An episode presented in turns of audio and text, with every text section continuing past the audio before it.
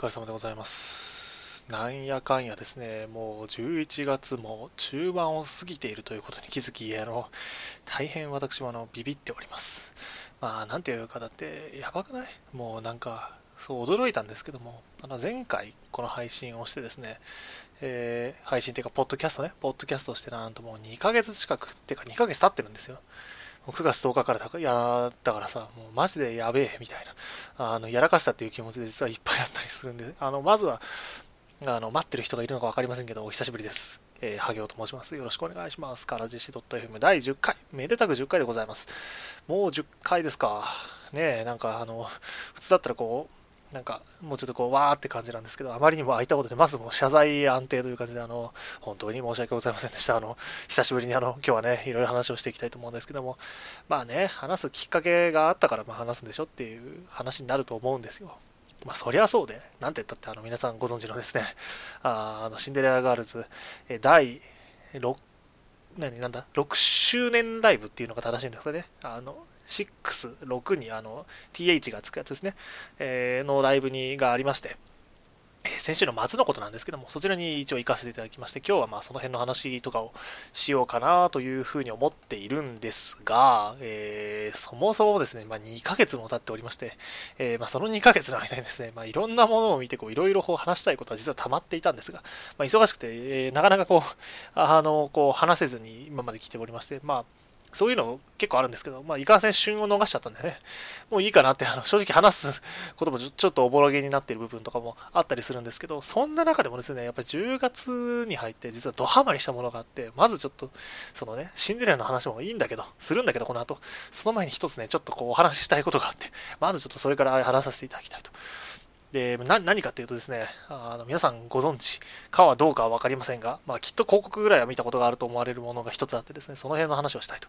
何かっていうとですねあのレビュースターライトというやつでございます。あのレビュースターライトまあ、レビュースタとか、そういう風な感じで略されているものでございますが、あの、それのですね、まあ、アニメにそもそもハマって、えー、なんなら舞台にも行って、ドハマりして、えー、今に至るっていう、そういう人間でして、私、あの、本当にね、すごかったんですよ。むっちゃ良かったんだけど、世の中で驚くほどなんか流行っていない。まあ、あの、なんだろうな、少なくとも私のタイムライン、ツイッターで見てるタイムライン的な観点で言うと、あんまり見てる人がいない。で、あんまり見てる人いなくて、で、なんならあの、まあ一応お仕事してるんでね、お仕事してる先とかでも結構ゲームしてる人とかいるようなあのところにいるんですけど、そういう中でもなんか意外とあのゲーム、あ、なんだ、アニメ見てる人いない。まあ、ゲームを触ってる人はいるにはいるんだけど、あの、この間出たやつですね、あの、リライブってやつありますけども、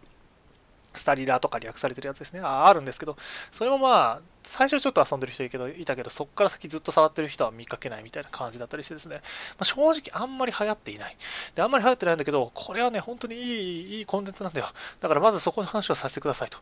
いうところから今日はちょっとスタートさせていただければ、えー、いただければというふうに思います。で、まあ、レビューストライトって、まあなんかやってるけど、そもそもなんやねんっていう人結構多いと思うんで、まあ、まずどんなものかっていうのをすごいざっくり話をしたいと思います。で、言いたいんだけど、ちょっと今なんか怪しいところがあるんで、いきなりあの、あの Google 先生に頼ってですね、あの、ちょっとだけ確認をしておきたいんですけど、そうですね。あの、原作があのミュージカル、舞台であるコンテンツっていうものなんですね。まず大前提として。で、えっ、と、まあ、なんだろうな。それがこの間、えー、2018年の、何ですか？一つ前のクールですね。で、アニメ化して、まあ、それなりにこう、いろんなものがあって、で、その後にこう舞台っていうのが10月の、なんだっけ、後半ぐらいに実はあったんですね。なんかすごい雑な説明なんですけど、まずそんな感じでこう、いろいろやってまして。で、舞台が原作であるっていうこともあって、なんか、あ、まだ、いや、その話はちょっと後にしよう。ごめんなさい。なんか、話が前後しちゃって申し訳ないんですけど、まあ、いろいろありましたと。で、なんだろうな。まあ、あらすじから入っていけばいいのかな。まあ、レビュースターライトってそもそもどんなお話なのかっていうところから入っていくと、まあ、世の、なんだろうな、えー、日本の中のその演劇学校みたいなところがあって、そこにこう、女の子たちが集まってですね、こう舞台のお勉強して、まあ、要は女優に、女優を目指すっていうのかな。そういう学校が、まあ、まずありますと。で、その学校の中で、こう、いろいろ、えー、なんだろうな、えー、ななんて言うんだろうな、すごい簡単に言うと、こう精神世界みたいなところでですね その女の子たちがなんか戦う不思議な場所があるんですね。でそういうとこそのまあオーディションって作中で言われてるんですけどそのオーディションでまあなんかそれぞれその女の子たちがこう自分まあまあ要は主役になりたいと。主役になりたいんで女の子たち同士でこう戦ってなんか最終的にこうなんだろうなんだろうその自分が一番になってこうトップスターになりたいって言ってこう戦うっていうそういうお話なんですね。すごい雑に言うと、まあ、要はまあ掴んでほしいところとしては舞台をやる。なんだろう舞台を勉強するような学校で、えー、なんだろう女の子たちがその自分でなんだな自分が主役になるんだっていうそういうそういうところを目指すためにこう一生懸命戦うっていう。戦うのはあのそのなんか謎の世界でねですねなんか剣とか振り振って戦うんですけど そういうようなお話ですと。でなんかこれだけ聞くとなんかふーんって感じじゃないですか正直。あまりパッとしないだろうなっていうところがあるかなというふうに思うんですけど、まあ、これがむちゃくちゃいいと。で、まあ、具体的にどういうところがいいかから、まあ、まず軽く話をしていくとまあ、まず、あなんだろうな、あの、その舞台自体、そのなんだろう、えー、オーディションってさっき言ってた部分ですね。あの実際にその地下の劇場みたいなところに行ってですね、女の子たちがこう戦うんですね。で、あの、まあ、血が出たりとかそういうような感じっていうわけじゃないんですけど、その剣を使ってですね、こう、いじ、なんか剣とか弓とかですね、それぞれこう自分の武器を使ってですね、みんなで戦っているようなシーンがあるんですけども、まあ、そこがですね、こうはちゃめちゃにかっこいいんですね。これ、あの、別にシナリオのですね、あの、なんか細かいところを特にですね、あの、別に気にしないで、とにかくそこだけでもいいから僕は見てほしいと思うぐらいにすごく良いと。で、具体的にどういうところがいいかっていうとですね、やっぱり、まあ、その作中でもですね、なんかそこはあの、なんか実際戦っているところは劇場であって、で、しかも劇場の中のその舞台の上で女の子たちが戦っている。その戦っているもの自体がその歌劇、あの歌に劇ですね、になっているっていう、そういう異常設定になっているんですけども、要はまあ、何が言いたいかっていうと、その戦闘は何かっていうと、戦ってるんだけど、そもそも劇であると。で劇であるからには何が起きてるかっていうと、舞台なんですよね。舞台の、その、なんだろう、舞台装置とか、そういったものがすごいか、なんだろう、取り入れられた演出で、あの、その戦闘シーンを彩っているという部分がありまして、なんか基本的になんだろうな、そういうそのところ、なんだろう、世界とかだと、なんか、あの、大体演出にこう、なんだろう、いわゆるあの、エフェクト的な、なんか、あの、わかんないんですけど、こう、なんか、なんだろう、剣からビームが出るじゃないですか。わかんないけど、なんかそういうようなことやりがちなところがあるかなっていうふうに思うんですけど、もう、アニメの中ではですね、本当そういうこと全くほとんどあの使おうとしないでですね、なんか、あのもちろんこういろいろですねあのなんだろう現実離れしたような動きをすることとかはあったりするんですけどもあくまでそれってなんかこうなんかそういうなんだろうな結局それをそのなんだろう現実離れしすぎていないその程よい感じとかあとその舞台演出的なそのなんだろう舞台自体がそれになんか戦闘に応えていくようなその演出っていうんですかね。だから舞台装置が動いていく。なんかなんだろう階段が出てきたりとかですねいろいろこう照明がすごいこうバックライトでこうなんか逆光の中でこう女の子がこう登場して工場を読み上げたりとかするところがですねアホみたいにかっこいいんですねもうこれが最高に良くてで、まあ、そういう部分が本当に最高で、なんかそれだけでも本当にむちゃくちゃいいものだっていうふうに私は実は思っておりますと。で、もう一個すごくその特徴的なところっていうのがあって、アニメなんですけど、このアニメのその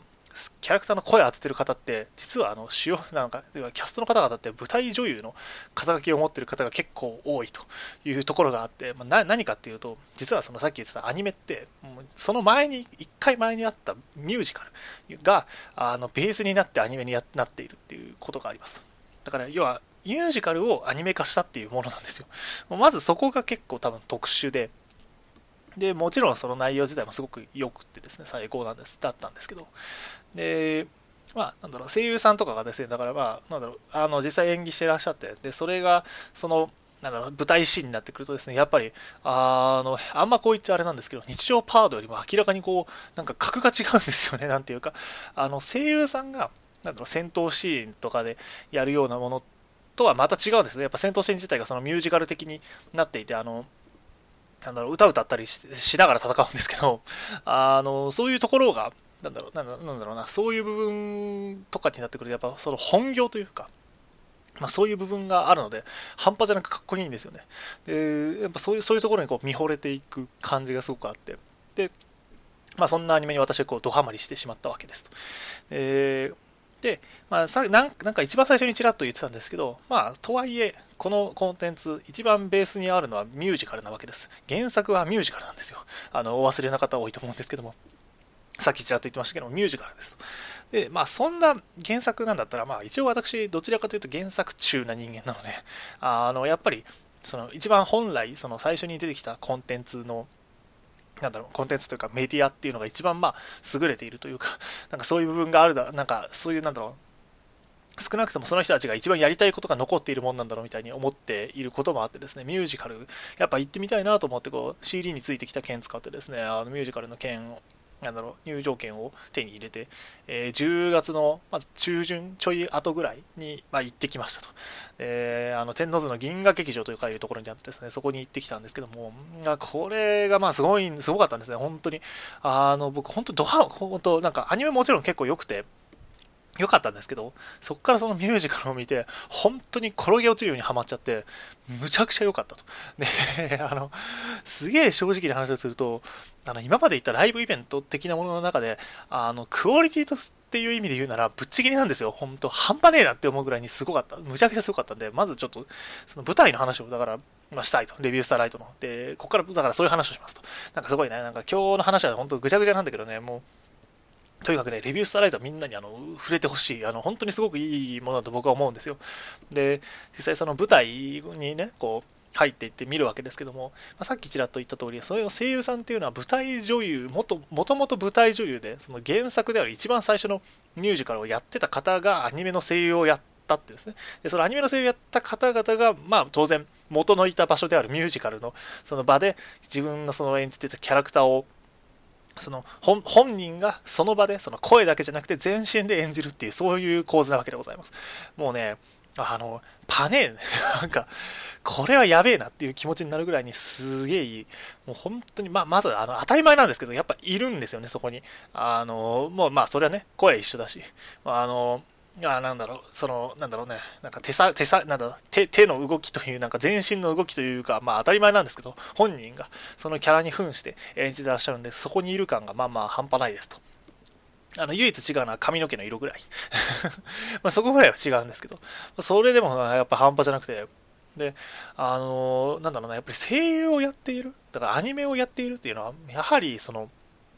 ある種その、なんだろうな、専門分野外でやってたんだなっていうのをすごいこう感じるところがあって、具体的に何かっていうと、やっぱ、なんだろうな、舞台でそのキャラを演じられてる時のその感じが全然違うんですよね。圧倒的にこう舞台の上で演じてらっしゃる時の方がかっこいいし、なんかその本人になってる感がすごくって、やべえなと、全然もう違うんですよ。もうまず、そのアニメですご、すごいあの、このコンテンツいいなってもし思った方がいたら、舞台見た方がめちゃくちゃ良くて、もう圧倒的に舞台の方が、あのなんか、なんかいろいろとまずキャラクターが存在してる感がもうぶっちぎりで違うんですよね、全然。まずそこからすごくすごくって。で、舞台そのものの内容自体もなかなか良くてですね、あの、まあ実際その話の長、あのストーリー自体っていうのは、アニメのでもろもろあった後の話、一応続編になっていて、その内容自体もなんか結構面白かったり、なんか、なんだろう、シナリオ的に僕は個人的にはすげえ優れてたかっていうとそうではなかったと思うんですけど、まあ、それでもすごく面白くって。やっぱりその歌を、まあ実際そのなんだろうな、アニメでもその戦闘シーンとかでですね、こう歌いながら戦うみたいなところがあって、それもまあ本当かっこよかったんですけど、実際その場で、あの、もうそこで演じている、そこでこう声を出して、あの声を張って、張り上げてですね、あの、その、まあ、舞台の上でもその、なんだ、さっき言ったように、こう、剣とか持って戦ってるんですよ。戦ってる時のその、あの迫力。もう、半端じゃなくかっこいい。これはやべえみたいな。もう、途中からね、鳥肌が止まんないんですよ。あまりにかっこよすぎて。こん、なんか、あの、なんだろうな、可愛い女の子見に行くとか、そういうようなものとはちょっとやっぱ違うんですよね。まあ、もともとのコンテンツ、なんだろう。お話自体も若干そういうような感じではないと僕は思ってるんですけど、その、かっかっこいいととにかくこう鳥肌が立つほどのその迫力とあななんだろうな。そのその場で強いなんだろう。もうその場でこう溢れ出てくるその感情というかそれがすごくかっこよくて。であのアニメ見てた人にもこうなんだろうなちょっとニヤッとする部分というかワクワクさせる部分としてそのアニメの演出みたいなのが実はそのミュージカル時代にも取り入れられてたりしてアニメの中の印象的なシーンが舞台上でこう丸々再現されてたりとかしてですねこれがまあたまらなくかっこいいみたいな。ここれはいいぜみたいな。最高なんですけど本当に。もうむちゃくちゃ良い。ででそういう部分も本当にすごく良かったし、かっこよかったし、もうとにかく天才的にすごく、なんか日本語使えてないんですね、さっきから。すげえ良くて。で、まあ、これ後で話をするから、もう先に言っちゃおうかなと思うんですけど、正直、むちゃくちゃ正直な話をすると、あの、パフォーマンスの質っていう意味では本当に、あの、アイマスとか超えてます、正直。あの、もう、もうね、やっぱすごいんですよ。な、な、なんでかって言ったらそれは当然で、だってミュージカルをやる方々がアニメの方に出てただけであって、その人たちが本本当のその本業であるミュージカルをやったら、そりゃ叶わないんですよ。もうだってすげえかっこいいんだもん。ね、もちろんその、なんだろうな、まあ、僕自身がそもそもミュージカル自体をちゃんと見るのが初めてっていう部分もあったりするのかもしれないですけど、あの、なんだろう、ここれほどまでにその、なななんだ、なんていうのかな、あの、価格の違いっていう言い方をするとちょっと語弊がある気がするんですけど、もうね、なんか明らかに違うものを見てるんですよ。やっぱかななんかね、ごめんなさいね、言葉がやっぱりうまく出てこないんだけど、もう土着その、土着そかっこよくて、あの、なんだろう、一挙手一投足から溢れてくるその感情、そしてその、そこから、なんだろうな、で、あの、実際の盾とかやるんですよね、戦闘シーンをやってる上で、盾とかやるんですけど、もう、もうブンブン、もうなんか、結構小さい体で、あの、すげえでかい、あの武器とかブンブン振り回して、ぶったたぶったたくみたいなことをやったりしてですね、あの、いいんですよ、これが。もう本当に良くて。なんか、なんかあれだね、もうあんまり良さが伝わられていないかもしれないんだけど、す、すごいのよ、本当に。で、そういうその凄さが、を痛感したがゆえに、まあなんだろうな、その後本当 CD とかアホみたいに買っちゃってですね、あの、いいんですよ、もう、ミュージカルだからさ、その、なんだろう、CD とか売っててね、あの、なんだろう、アニメの CD とか売ってるんですけど、まあ、アニメのその戦闘シーンで、まあ、さっき言った通り、その戦いながら歌ったりするミュージカルなので、そういう部分があったりするんですけど、その辺の歌詞とかじっくり聴いてたりするとですね、なかなかこう半端ねえなみたいな気持ちになるところがあったりして、うん、なんかあんまりこう言えたもなんかなんだろうな、一応これから見る人がいると思ってるんで、あの、あんまりネタバレとかしたくないんですけど、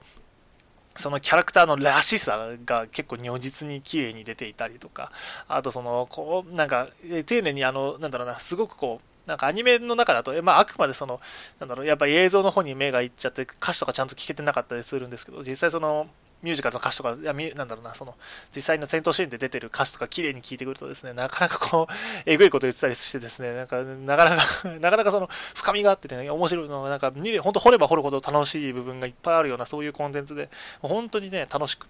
て、すごく良い。で、むちゃくちゃよく、良いので、ああ、良かったですと。なんか日本語が使えてないね、本当に。で、まあそんなものなんですけど、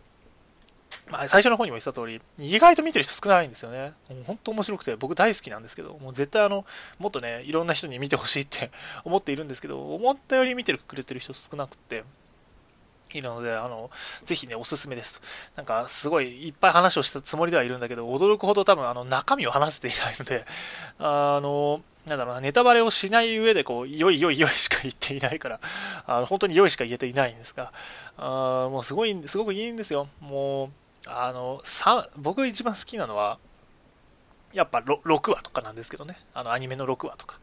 もうむちゃくちゃ良くて、で、あの、アニメの6は何かっていうとですね、もうなんかそれ単体でもすごく出来がいい、あの、ただのユリなんですけど、あ、そうだ、ユリの話は全然してないね。あの、このコンテンツ、本当アホみたいにこう、ユリを意識して作ってる気が僕はしていて、もう具体的には何かっていうと、もう、キャラクター2人でこう、カップリング的にするようなものっていうのが、もう公式からすごい、もう如実に明示されてるんですね。むちゃくちゃ綺麗にこう言われちゃっていて、で、まあそういう部分がですね、いろいろ見どころがあったりするんですけども、まあ、まあ、もうまずそれだけですごく楽しいんですけど、6話っていうのはもうその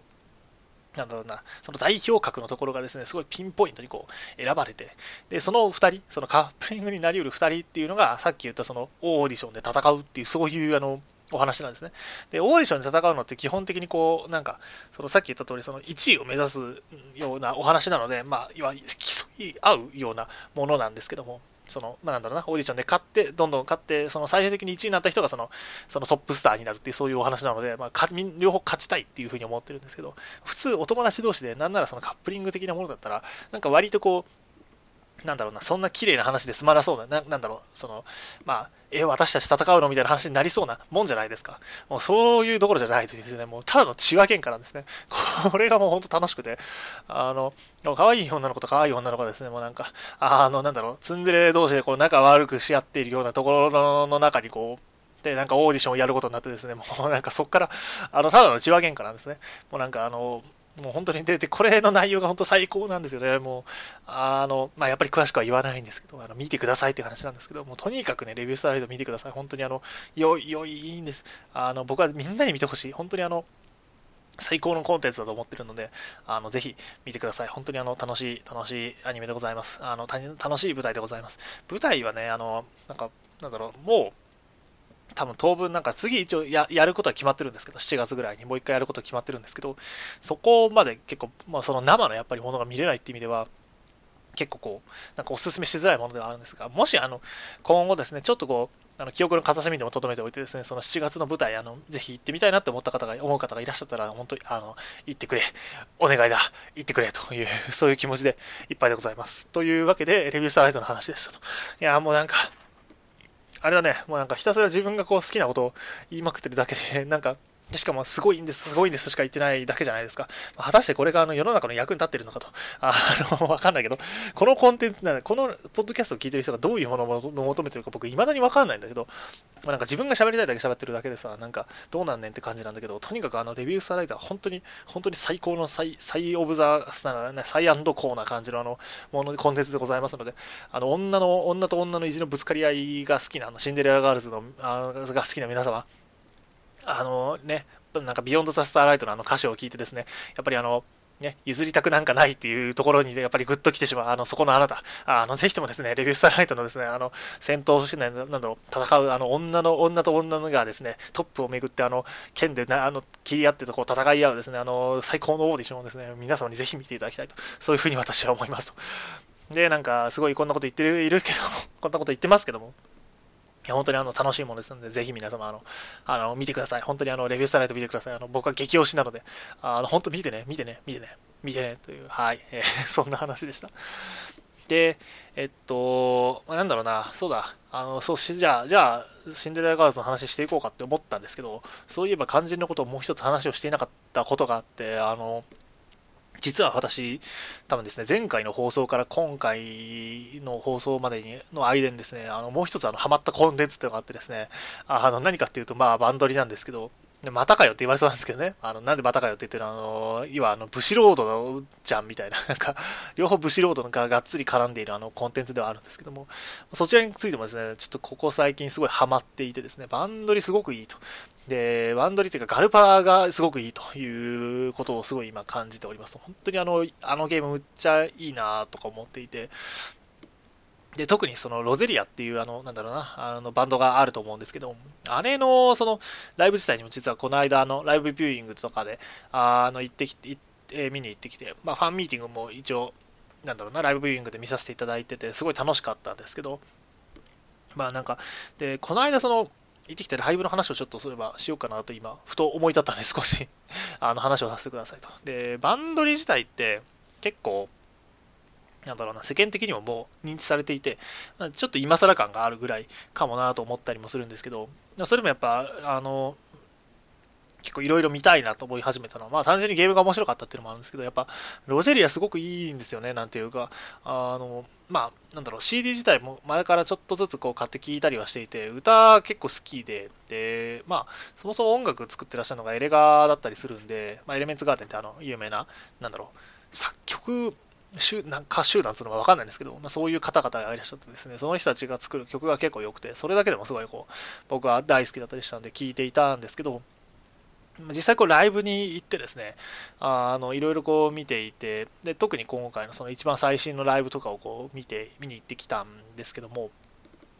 あの、あ、ごめんなさいね、なんかバンドリの話もラズリアの話も全然していないんですけど、もう、まあなんか分かってる前提で話を進めますね。まあ、すごい簡単に言うと、バンドリっていうコンテンツがあって、で、その中に、その、声優さんがリアルにこう、なんだろう、バンドを組むとこ、なんだろうな、えっ、ー、と、そういうものがあってですね、機械なので、リアルなそのバンドのうちの一つがロゼリアってやつですと。で、それがまあライブをやったりしてるんで、それにこう最近ハマってこう見に行ってきたりしていたんですけど、その、今月だっけちょうどやったあのライブ、あの、フィフィーアだっけな？っていうものがありまして、それのライブビューイングとか見ていたんですけど、なんかブシロードは本当にそのこの手のコンテンツのそのなんだろう売り方というか見せ方がすげえうまいなとかそういう風なことを思うようなライブでしたと。で、まあ、まずそのそもそもの話として曲自体の良さ、なんだろうな。はもう、ライブでやる曲自体は本当すごくかっこよくて、で僕、あの、相葉アイナさん、本当にあの、あのすごい個人的にも、あの、レビュースターライトとこのロゼリアの件でも、個人的にすごいファンになってるんですけど、あの、ボーカルの相葉アイナさんのもう本当パワフルで、どちゃくそかっこいい、あの、あの、のなんだろうな、本当突き抜けるような、あの、ボーカルのかっこよさ、えとかですね、そういう、あが本当にすごく良くて、やっぱりライブ自体はすごい楽しくて、いい、すごい好きなんですけど、まあ、それはそれとして、それはそれとして、ね、で、あの、他の部分、なんで、他の部分っていうとちょっと日本語が使えていないんですけど、その、なんだろうな、ロゼリア以外、えー、なんだろう、えっ、ー、と、まあ、そういうその歌以外の部分っていう見せ方がなんかすごい面白いなと思いながら見てるわけですと。で、例えば、アイドルマスターっていうコンテンツ、いやまシンデレラガールズか。シンデレラガールズっていうコンテンツで、いわゆる MC をやるときって基本的にどういう感じかっていうと、まあ声優さんなんですよね、基本的には。声優さんがそのキャラととして演じていた曲について話をするみたいな感じなんですけど、ロゼリアのライブってもう基本的に出たら声優さんずっとその出ずっぱりでそのキャラクターを演じ続けるってそういう感じなんですよ。あくまでそのロゼリアっていうそのキャラクターのグループ、そのバンドの、あの、えー、と、なんだろうな、ライブをやっているっていうそういう場なんですけど、なんかそれがゆえにすごいこういろんなものをこう綺麗にまとめるというか、なんか見せてるなっていうのをすごい感じていて、まあ、具体的にどういうとこからそういう部分を感じたかっていうと、例えば今回の場合、その、ロゼリアっていろいろあってですね、あの、キーボードの声優さんが、この間、あの、抜けるっていうのが決まってですね、で、今回、そのライブで新しい方が入るっていうのが、その発表された回だったんですね。で、まあ、なんだろう、その辺のこう、見せ方とかが、なんか、なんだろうあ、あくまでその、なんかキャラクターをこう、出していく、なんだろう、キャラクターを、その、なんだろうな、その、要は MC をやるときも基本的にはキャラクターがそこにいる前提でこう話を進んでいくみたいなところがあってですね、その辺の見せ方っていうのが結構綺麗だったりとか、で、あと、なんだろう、もう一個、その、すごい思ったのは、あの、すげえ簡単に言うとですね、なんか、その時の、その場で、なんだろ、そのライブの会場で、まあ、簡単に言うと別のライブ、そのバンドリっていうコンテンツ、まあ、他にもいろいろあったり、やってたりするんですけど、そのコンテンツの、あの、なんだろう、ババンドをやっている他のグループのライブのですね、オープニングアクトをロゼリアがやりますみたいなのを発表するんですよ。で、発表するんですけど、その発表する時の、あの話の流れとかっていうのが、まあ当然っちゃ当然なんですけど、基本普通は出来レースなわけですよね。で、なんかそういうのをただ単に発表するんじゃなくて、そのキャラクターを演じてる人たち、その MC をやってるそのキャラクターにその発表をやらせるんですよね。で、実際そうなんだろう、あの、そのさっき言ったオープニングアクトやりますみたいなこと言ってるってまあ、オープニングアクトがあるってことは、その後の、あの、なんだろ、演奏する人たちが、要はそ、なんだろな、いるんですけども、その、そういう人たちをよ呼び寄せてですね、で、あの、ステージの前で、男女に乗せてきてですね、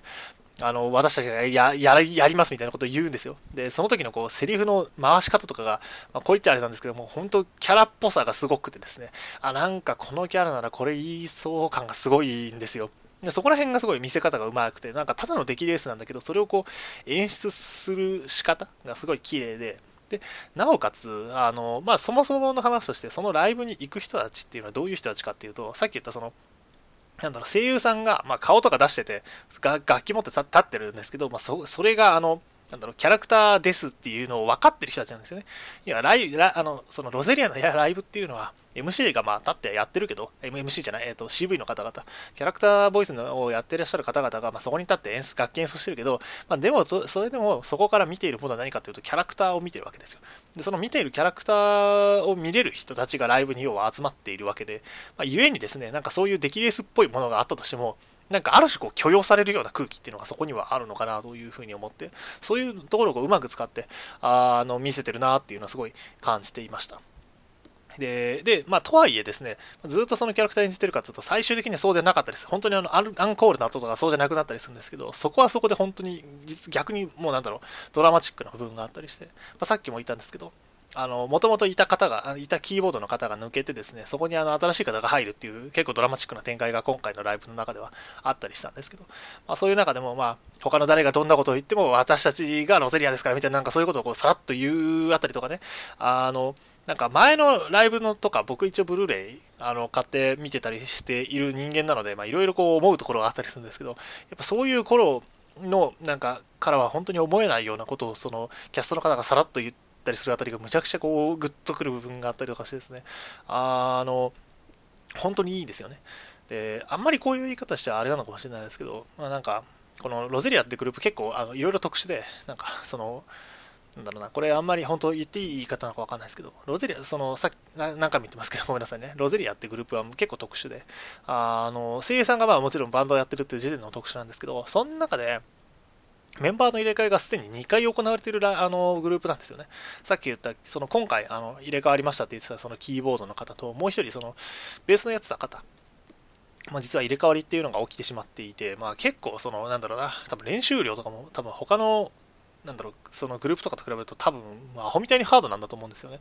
で、まあ、そういうことがあるがゆえに、こう、素直に、その、楽しんで見れないっていう部分が正直あったりもするんですけど、まあ、あんまりそれがいいことだと僕も思ってないの、そのメンバー入れ替えが起きてしまうようなことが裏であるっていう時点で、ちょっと個人的にあんまり、そこはあんまり好かない部分があったりするんですけど、でも残念ながら、それがゆえに、その、起きてる、その、なんだろうな、あの、ドラマチックさ、ドラマチックな展開とかっていうのがやっぱりむちゃくちゃもうなんかグッとくる部分があるんですよ、正直。なんか、逆に言うとやっぱそれ、なだからこれあんまり言っちゃあれなんだけど、こういうことがあるからこそその、その歌がさらに良くなっていく部分みたいなのが、なんだろ、さらにエモくなっていく部分部分みたいなのがあるのかなっていうふうに思っていたりして、例えばあの、こうロゼリアの曲でですね、R っていう曲があるんですけども、あの、まあ、これどんな曲かっていうと、そのさっき言ったベースの方1人目のそのメンバーの入れ替えみたいなことがあったんですけど、それがあった時にですね、あの、あった後に初めて出た曲なんですよね。で、この曲が、まあ、すげえ簡単に言うと、今までその、ロゼリアズのグループは、そのボーカルの、あの、相葉愛菜さんが CV やってる、あの、湊ゆきなって女の子のボーカルが結構こう、前面に出されていたような曲だったりするんですけど、この曲に入ってから、その、なんかみんなして歌うところがちょこちょこあるような曲になってるんですね、この曲。まあ、要は、そのメンバー変わって、ちょっとこう、いろいろごたついたけど、その後でようやくあの、新しくなったというか、なんだろう、その、なんだろう、再結成したじゃないっていうとちょっとおかしいんですけど、まあ、新しくまた一つになったそういう曲だったりするんですよね。なんかそういうことを考えながら聞くとですね、またこう、グッとくる部分があるようなもんなんですよ。で、だからメンバーが入れ替わるって、まあ、っていうのが、まあ、起きていて、はっきり言ってネガティブなことがあるんですけど、それがゆえにその、良くなっている部分が、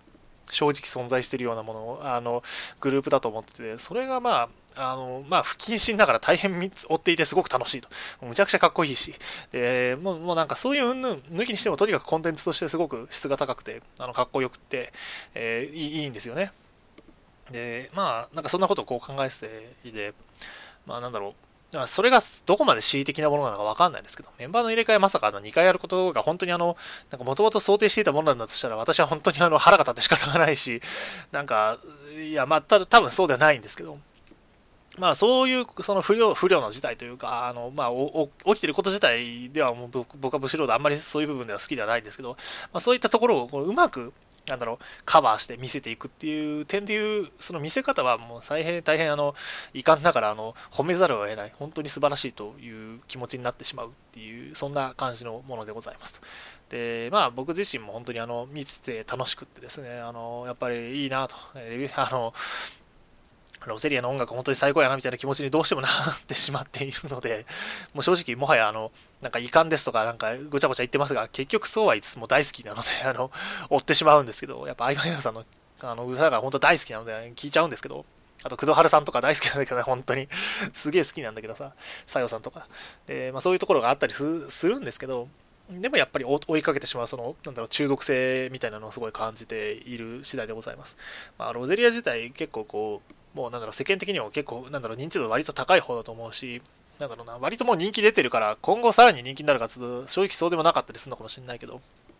あの、ぜひともですね、皆さんにもこう追っかけていただきたいのかな、なんていうふうに思います。あの、歌は本当にいいので、あの、別になんか、その今言ったような話をして、その、なんか変化をし続ける、その、グループ時代をこう見ててですね、そこに感じる、あの、存在しているドラマを見てこう楽しむみたいなの、見方をするのもまあ別にいいと思うんですけど、まあ、そういうの抜きにしてもですね、とりあえず、とりあえずですね、あの、曲だけでもいいから聴いてみてほしいなみたいなところは結構あります。僕はあの、さっきも言ってましたけど、R すごい好きなので、あのむっちゃかっこいいし、なんか、いろんなものを感じられ、あの、その歌詞からとかから感じられる、すごいいい曲だったりすると、あだと思ってたりするんで、あの、ぜひ興味ある方はですね、あの、いい機会なんで、あの、聞いていただければな、なんていうふうに思います。ちなみに、あの、Spotify を使うとですね、あの、ただで聴けるので、ああの、そういう、そう、これがすごい、あの、おすすめしやすい理由で、Spotify で聴けるので、あの、ぜひ聴いてください。あの、とりあえず、それだけおす、おすめでございますと。はい。っていう話で、まあ、ロゼリアの話でしたと。やばいね。もうこんなで30分話しちゃってるね。こっからさらにでかいのがあるのに、1個ね、どでかいのがあるんですけども、ちょっとそういう話していきましょうか。じゃあ、いや、今日のメインですよ。いやー、来ちゃった。シンデレラガーズ6周年ライブでございます。いやー、ほんと、まず、まずあの、最高でした。まずそれは本当にあの皆さんにあの絶対に言わなければいけないことがありますと。あのシンデレラガールズは最高です。あのさっきレビュースターライドのあの質がやっぱり半端ねえと、はっきり言ってアイドルマスターを超えてるみたいなことを言ってましたけど、そこ、まあ、実際それは正直あの嘘ではないです。あのコンテンツのその店、なんだろうな、あのライブ自体の質、その本当にやっている上でのあの質の高さっていう意味では、やっぱりレビュースターライドは半端じゃなかったです。まあ、舞台だしね、本業だしね、あとその、なんだろ、一回限りでやるわけじゃないから、その舞台自体の期間中に何回もやってるものだったりするから、そういう意味でも、その、やっぱり良さっていうのはすごくあってですね、半端じゃなかったし、そこはすごく最高だったんですけど、ただ、とはいえ、やはり、僕は、僕の中でですね、シンデレラガールズというコンテンツは、やはり、私の中では飛び切りでですね、あの、ぶっち、ぶっちぎりの最高のものなんだなということを、こう、再実感した、あの、そういうライブでございましたと。いやー、やっぱね、いいよ。シンデレラはいいよ。で、そして何よりやっぱりね、周年ライブがいいんだなという気持ちですごくいっぱいになった今回でございましたと。本当にね、楽しかった。あの、本当にね、楽しかったよ。なんか、日本語が使えてないんだけど、本当にね、楽しいものでございました。で、まあ、2日間、ありましたよ。メットライフドーム行ってきました。で、なんなら初日はですね、私、あの、城ヶ崎理香のね、あの、ぬいぐるみが欲しかったんですよ、皆さん。のぬいぐるみ欲しかったでしょ？欲しいでしょ？あの、そう、リカピー聞いてる？わかんないけど、城ヶ崎リカピーはみんな聞いてると僕はあの大前提で話をしますけども、あの、どね、あの、城ヶ崎理香のですね、ぬいぐるみがなんと今回発売になりまして、いや、本当めでたく、あの、始発にの、始発じゃないんですけども、山手線のですね、4時50分だか、わかんない、なんか4時、4時台です、とりあえず4時台の、ギリギリ4時台のですね、電車に乗ってこう、あの、乗ってですね、そこからあの乗り継いだりなんだりして、こう、あの、メットライフドームのあの、あの会場に行きですね、朝露でもうなんか下がぐっちゃぐちゃになってるところにあの、あの座りながらですね、あの、始発に並んでですね、ほぼ始発でこう行って並んでですね、それであの聞いていたわけ、あ、なんだろう、えー、グッズを買っていた、えー、グッズを、何を、神々なね、グッズに並んであの買っていたわけでございました。いや、本当にね、可愛いんでございますよ。本当可愛くて、もうね、今、あの手元に城ヶ崎里がぬいぐるみがあるんですけど、もうやっぱいいね。あの、ぬいぐるみ、なんか、なんだろうわかんないけど、担当アイドルのですね、ぬいぐるみ、本当いい。あの、もう なんか、いきなりわけわかんない話するんだけど、本当にね、可愛くていいのよ、これ。あの手元に一家に一台じゃないけど、あの置いときたい何かがあるよね。わかんないけど、あのそういうことをこう考えてしまう、あの、良いものでございます。はい。というわけで、えー、っと、なんかいろいろ言いましたが、早いとこ6周年ライブの話をしろと。ね。あの、まあ、まずそこから話していきましょうと。で、今、こう手元にですね、やはりこうセットリストを開いてあるんですけども、いや、改めて見直すとですね、やっぱこう、アホみ、アホみたいだよね。なんか、あの、狂ってるよね。なんか、あの、すごい良かったですと。まあ、まず、まず、本当に、本当にあの、最高の、最高のあの時間を僕は過ごすことができて、本当にあの、良かったなと。あの、本当に良かったなという気持ちでいっぱいです。あーね、いろいろあったね。いろいろあっては2日がいろいろあったんだけど、何から話そうかな、もうね、なんか全部良かったんだよ。もうすごく良くて。で、まずその全体の包括からちょっと話をしたいと思うんですけど、えっと、まあ、僕、フォースに、あ、なんだろう、サードライブの初日を人生で初めてそのシンデレラガールズのライブ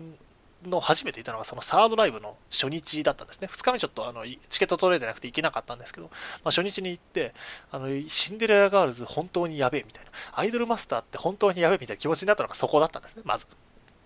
でそういう部分がスタートで、でそこからあの、フォースに行って、で、フィフスすげえたくさん行って、で、SS3A にも行ってきて、今回のそのライブにも行ってきましたという風な感じだったんですけど、あの、今回のライブに関してすごく率直なこう話をすると、一番あの初めに僕がライブに行ったそのサードライブの初日、要はサードに結構近い部分があったのかなっていうふうに思ってますと。で、具体的にどういうことかというと、フォースとかフィフスっていうのは、なんかある種こう、なんかやらなければいけないものがある中でライブをやっていた感みたいなのがあると思っていて、例えばこのフォースって、あの僕が言ったのは SSA 公演2日分？あの、要はトライキャッスルストーリーのですね、なんだっけ、ミシロキャッスルとブランニューキャッスルですね、確か。もうなんか覚えてるんですけど、若干名前をこう、覚えてるんですけど、まあ、具体的に何かっていうと、その、今、えー、なんだろうな、その、要は、ブランニューの方は、要は新しく入った人たちがいっぱい出てくるようなライブで、で、もう片方のミシロキャッスルっていうのはアニメでこう、なんだアニメのライブ、サードライブでできなかったものを、あ部分をライブにしましょうみたいな、そういうその決まり、など縛りみたいなのがある種存在しているようなものでして、で、次にそのフィフスライブっていうのが、まあ、あったわけですけど、そこも割とこう縛りみたいなのがあって、まあ、具体的に何かっていうと、フィフスはその地方公演があったりしたわけですから、あの、割とその、なんていうのかな、えー、なんかその地方ごとにでやらなきゃいけない部分とかがどうしても存在していたりしてですね、まあ、その、別に楽しくないわけじゃなくて、それはそれですごく僕はすごい好きだったんですけど、なんかやっぱりどうしてもその縛りみたいなことを若干感じる部分っていうのがあったにはあったんですよね。で、なんですけど、その、まあ、そういった宿題みたいなのが全部終わった、まあ、6週、なんだ、なんだ、6ライブでございますけども、やっぱりそうなったがゆえに、その、できることっていうのがすごく増えたというか、すごい好き勝手やっているというか、本当になんか見たいものがたくさん見れるような、そういうライブだったなというふうに僕は思っていますと。で、なんかだからこそそのサード、その初めて、まあ初めて行ったサードライブ自体も正直そのアニ一応アニメやった後だったから、そういう部分ではその縛りがあったわけで、あったにはあったはずなんですけど、やっぱ、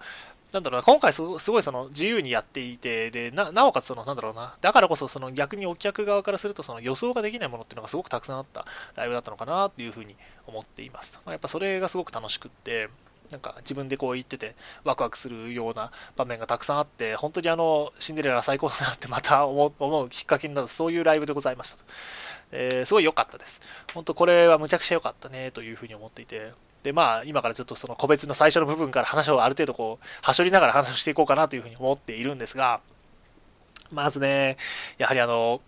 まず、あの、すいませんね。あの、いきなりなんですけど、あの、担当アイドルの話をですね、やはりさせていただかないと、あの、いけないと思っておりまして、あの、皆さんご存知ですか？あの、このポッドキャストってね、あの、なんか多分、ウェブページの一番上の方にも書いてあるし、あと多分、ポッドキャスト時代のその説明文みたいなところにもどっかに書いてあると思うんですけど、あの、すごく大切なことね、これ、もう一回読み上げますけども、ゲーム、アニメ、漫画、本、イベント、城ヶ崎里香さんについて話すポッドキャストのページってこう書いてあるわけですね。つまり何が言いたいかっていうとですね、皆さん、もうほら、かもう机バンバンですよ、もう。あの、いいですか？私はね、城ヶ崎里香さんについて話すためにこのポッドキャストをやってるみたいなところがあるわけですよ。で、その上でですね、今からこう話をしていくのは、やはりその、なんといってもですね、私のこう、担当してるアイドルである城ヶ崎里香さんの話をこうするわけでございますと。ね、あの、何言ってんだ、何言ってんだ、こいつって思われるかもしれませんけど、まあ、それを期待してる人しかいないと僕は信じたい。あの、まあ、そういう話をします、今から。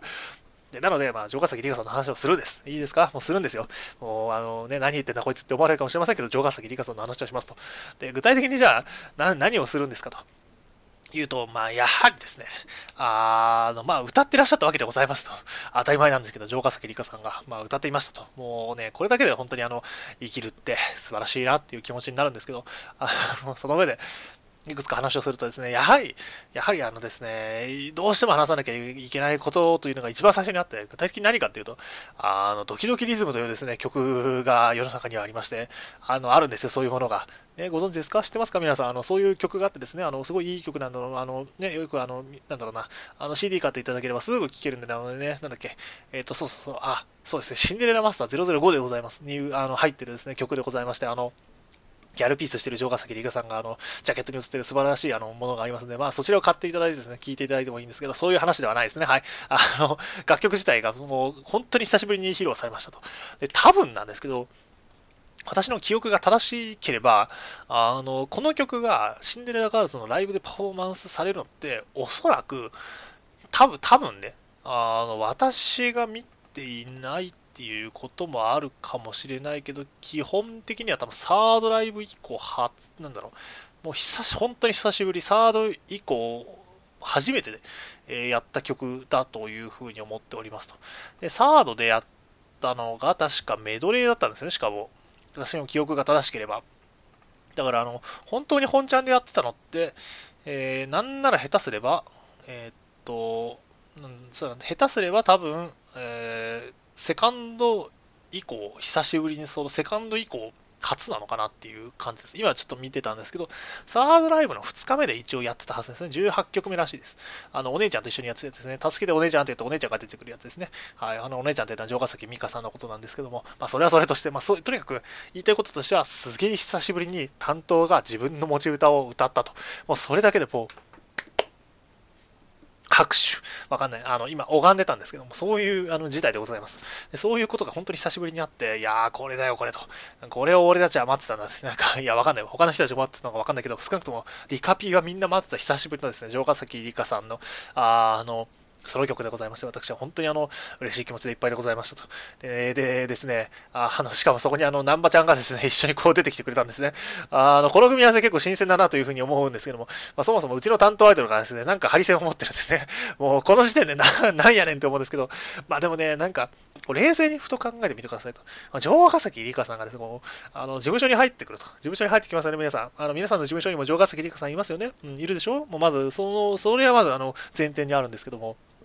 その状態ですね、こう事務所になんかハリセン置いてあるんですね。これなんかハリセンが置いてあって、ああ、エミちゃんのだって言ってこう持ってるんですね。で、持ってそのままステージに出るみたいな。いや何言ってるか自分でもわかんないんだけど、でも間違いなく言えるのは、事務所に置いてあったら彼女は間違いなくそれを手に取るって、なんかわかんないけど叩き出すんですよ。絶対それはそうでしょ？あの、そこはわかるでしょ？それは多分あの、共通認識僕が取れてると思うんですけど、コンセンサスがあると思うんですけど、そういうところからのあの、なんだろう、こう、ライブに出てくる感じ、全然僕はね、ありだと思うしね、もういいぞ、これ、みたいな。やばい。やばい、今、完全にあの、会社のやつに毒されて、あの、汚いことが出てしまったんですけど、そういうことをこう、考えてしまうその良さがありましたと。で、まあ、それは、まあ、なんか、なんか興奮して、る感じになってきてるんですけど、まあ、そういう部分がありまして、あまず今の時点ですごい良かったですねと。いや、城ヶ崎理科、ようやく久しぶりにこう、あの、久しぶりにドキドキリズムを、で、しかも新、なんだろうな、割と新しい組み合わせで歌ってくれましたねと。いいですよ。で、いいですよって言って、こう、久しぶりにこう、ややっぱりですね、あの、みんなしてはいはい言うのが楽しかったりね、あの、あったんですけど、やっぱりね、この曲のあの、破壊力の真髄っていうのは、あの、皆様ご存知の通りですね、あの、あの、うちの担当アイドルがですね、好きですって言うんですよ。この曲の中で。いいですか？皆さん、自分の担当アイドルから好きですって言われることを考えてみてください。どうですか？あの、ちょっとですね、こうめまいがすると思うんですけども、あの、まあ、具体的にあの、なんですね、私のあのライブに行ってですね、発生したことをあの念のあの丁寧にこう話をしていくとですね、あの、まあ、当然、まあ、なんでしょう、その、城ヶ崎里香さんがですね、こう歌っているわけです。で、それからそれからと来て、おやばい来る来るってこう、なんか、対ショック姿勢みたいになるわけですよ。で、そこから、あの、好きですってこう言言われるわけですね。で、あの、もうなんか、その後、ね、なんでしょう、そのそこら辺から若干こう記憶が曖昧なんですけども、みんなこう周りの人たちが、ふーとか言うわけですよ。あの、まあ、そういうことがあったら言うよね、みんなね、ライブだったら。言うんですけども、私がどういう反応したかというと、もう無言。えー、何も喋れない、えー、担当アイドルから好きですと言われると、あの人は喋れなくなりますと。えー、もうまあまあ、もうなんか何も喋れないですね。こう、あ、あ、はい、ありがとうございます、みたいな。なんか、こう黄色い、黄色いこう、ペンライトですね。あの、一応ね、通販であの買ってるわけですよ。担当アイドルの、みんな買うでしょ？個別の担当アイドルの買うと思うんですよ。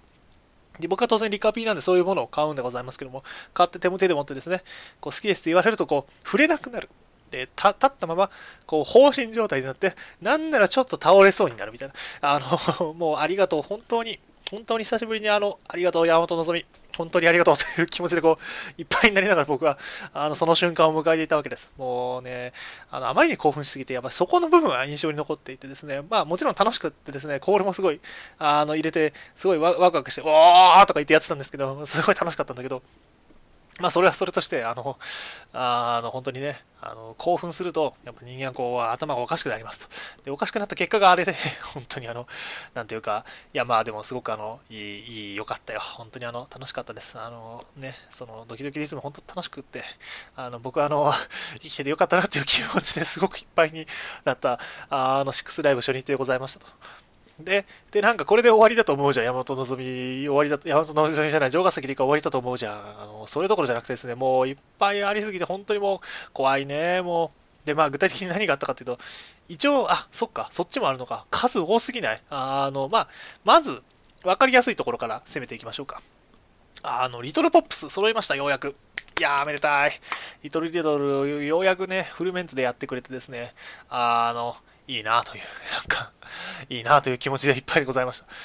まあ、なんですか、えー、実際 CD がリリースされてからもう結構経っていて、えー、それなりに時間も経っており、まあ、いろんな人たちが聴いてくれたあの1枚だというふうに思って、1曲だというふうに思っているんですが、ようやく CM メンバーが揃ってですね、こうそれぞれの主張がこうドームで、ドームで披露されるという、なかなかこうエモい感じでして、いいなと思ったわけです。やっぱフルメンツで揃うとあれよね、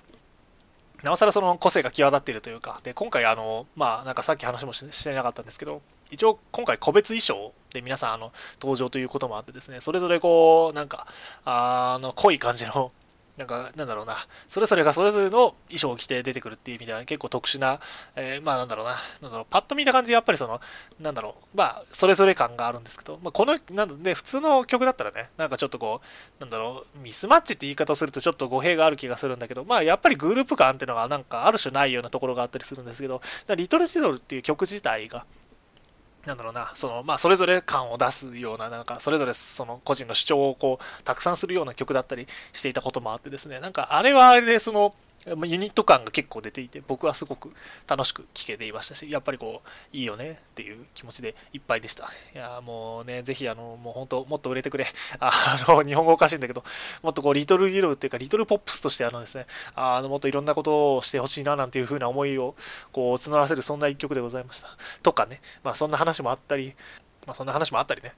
あの、ちょっと今一回一時停止したんですけど、ごめんなさい。ちょっとあの、話しすぎるとね、人間 話しすぎるとなんか興奮しすぎてちょっと疲れてくるってことがよくわかりました。まあいろいろあったんですけど、そういうことがあったり、あと、なんといってもですね、SS3A で2回披露してくれたトゥインクルテールをですね、あの、まさかドームでもやってくれるとは、私はとても幸せでした。もう、だってあなた冷静に考えてください。自分の担当アイドルの楽曲がですね、あの、ライブイベント4回連続で披露されるってもうなかなかないことです。まあ、正直、あの、すげえ嬉しかったし、むっちゃ嬉しかったんで、えー、本当、本当、どちゃくそ嬉しかったんですけど、どちゃくそ嬉しかった。云々以上にですね、なんか若干申し訳なさを感じる部分っていうのがあってですね、いや、私はこんなに幸せな気持ちになっていいのか、また、あの、あのうちの担当が大好きなですね、あの自分の姉である城ヶ崎美香とですね、2人のあのユニットを組んでいるファミリアツインの曲をですね、やってくれるという、またこのエモあの、また、またやってくれるんですか？本当に？本当にいいの？なんか、なんかあれですよ、あの、どっかの毒ガス訓練みたいなのあるじゃないですか。あの、某有名な、あれですね。あの、わかんないですけど、ドームでこう、あの、聞いてですね、城ヶ崎理香とあの、城ヶ崎美香がですね、ファミアツインであの、インクルテを歌っているっていうところで、いいのかコール入れていいのかこの曲聴いていいのかいいぞ、どんどん聴けって。そう、ウルトラピンクもあるぞって、ウルトライエローもあるぞみたいなこと言われて、なんか、急にあの、メットライフドームにこう、毒ガスが蔓延するみたいなですね。なんかあの、あの、そういうボロボロになるみたいな、そういうことをこう、考えてしまうほどにですね、大変あの、幸せな瞬間でしたと。で、なんかさ、確か2日目だったと思うんだけど、なんかね、急にこう、おでこくっつけてこう、なんかあの、うちの担当がですね、自分の姉についてこう、あの、なんだろう、最後の最後でですね、こう、顔を近づける振りがあってですね、あの、姉妹二人して顔近づけるんですけど、ですげえこう、可愛いんですけど、本当これ超可愛いんですよね。あの、ギャルがどうとか、あの、担当がどうとかじゃなくて、本当アホみたいに可愛いんですけど、そういうシーンがあった時にですね、あの、こう、なんかう、ちの担当であるですね、城ヶ崎理香がですね、自分の姉に向かっておでこ、あの、なんか顔を向き合わせるシーンで結構顔近いんですけど、その状態からあの、おでこをあの当てに行くっていう、あの、あの、そういうことしてですね、いや、これ、これはね、城ヶ崎理香ですよ、皆さん。あの、なんか、日本語使ってないんですけど、いや、やりやがったみたいな。あの、自分の姉にこいつ、この、この、担当は本当にあの、本当にもうね、あの、うちの理科が本当にすみませんみたいな、もうわかんないんだけど、そういうことをこう考えながら見てしまって、本当最高です。もう超可愛かった。もう本当にあの、もう本当に可愛くて最高でございました。あのそのシーンだけは本当にあの、僕はもう一生忘れない。あのシーンを現地で見ることができたっていうことに僕はあの人生の素晴らしさを感じながら今日も生きてます。はい。あ あの日本語が使えてないんですが、まあ、そんなことがあったりね。あと、何気に初披露だった曲っていうのが実は1曲あって、まあ、具体的に何かっていうと、夏コーンドってやつですね。これあの相当久しぶりに、久しぶりじゃないか。あれだね。あのデレパの、確か登録でもやってたんだっけなんか若干記憶が曖昧なんですけど、あ、そうそう、あの、言ってなかったんですけど、私一応デレパの登録にも、先月のデレパの登録実は行かせていただいて、えー、これがまたすごい楽しくてですね、あの、超良かったんですけども。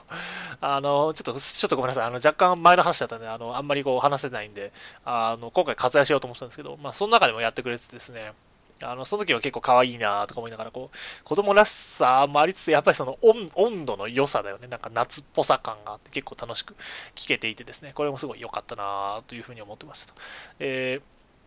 なんだろうな、一応、あの、なんだろう、あの、えっ、ー、とコン、コンテンツあの、なえーなんだろう、あの曲の中か、あの曲のユニット名確かあんまついてなかったかなというふうに思うんですが、あの5人の中で一応城ヶ崎里香さん最年長だったはずなんですね、12歳なので。で、っていうこともあってですね、なんかこう、お姉ちゃん感が若干出ていてですね、それはそれですごく良くて、あの、いいなというふうに思いながら、あの、聞いておりました。なんかこう、ふなんだろうな、あの、子子供組をまとめてる感があって、いややっぱ、ああ、いいね、この子もお姉ちゃんになったんやなとかいうことを思いながら、あの、聞いていた次第でございます。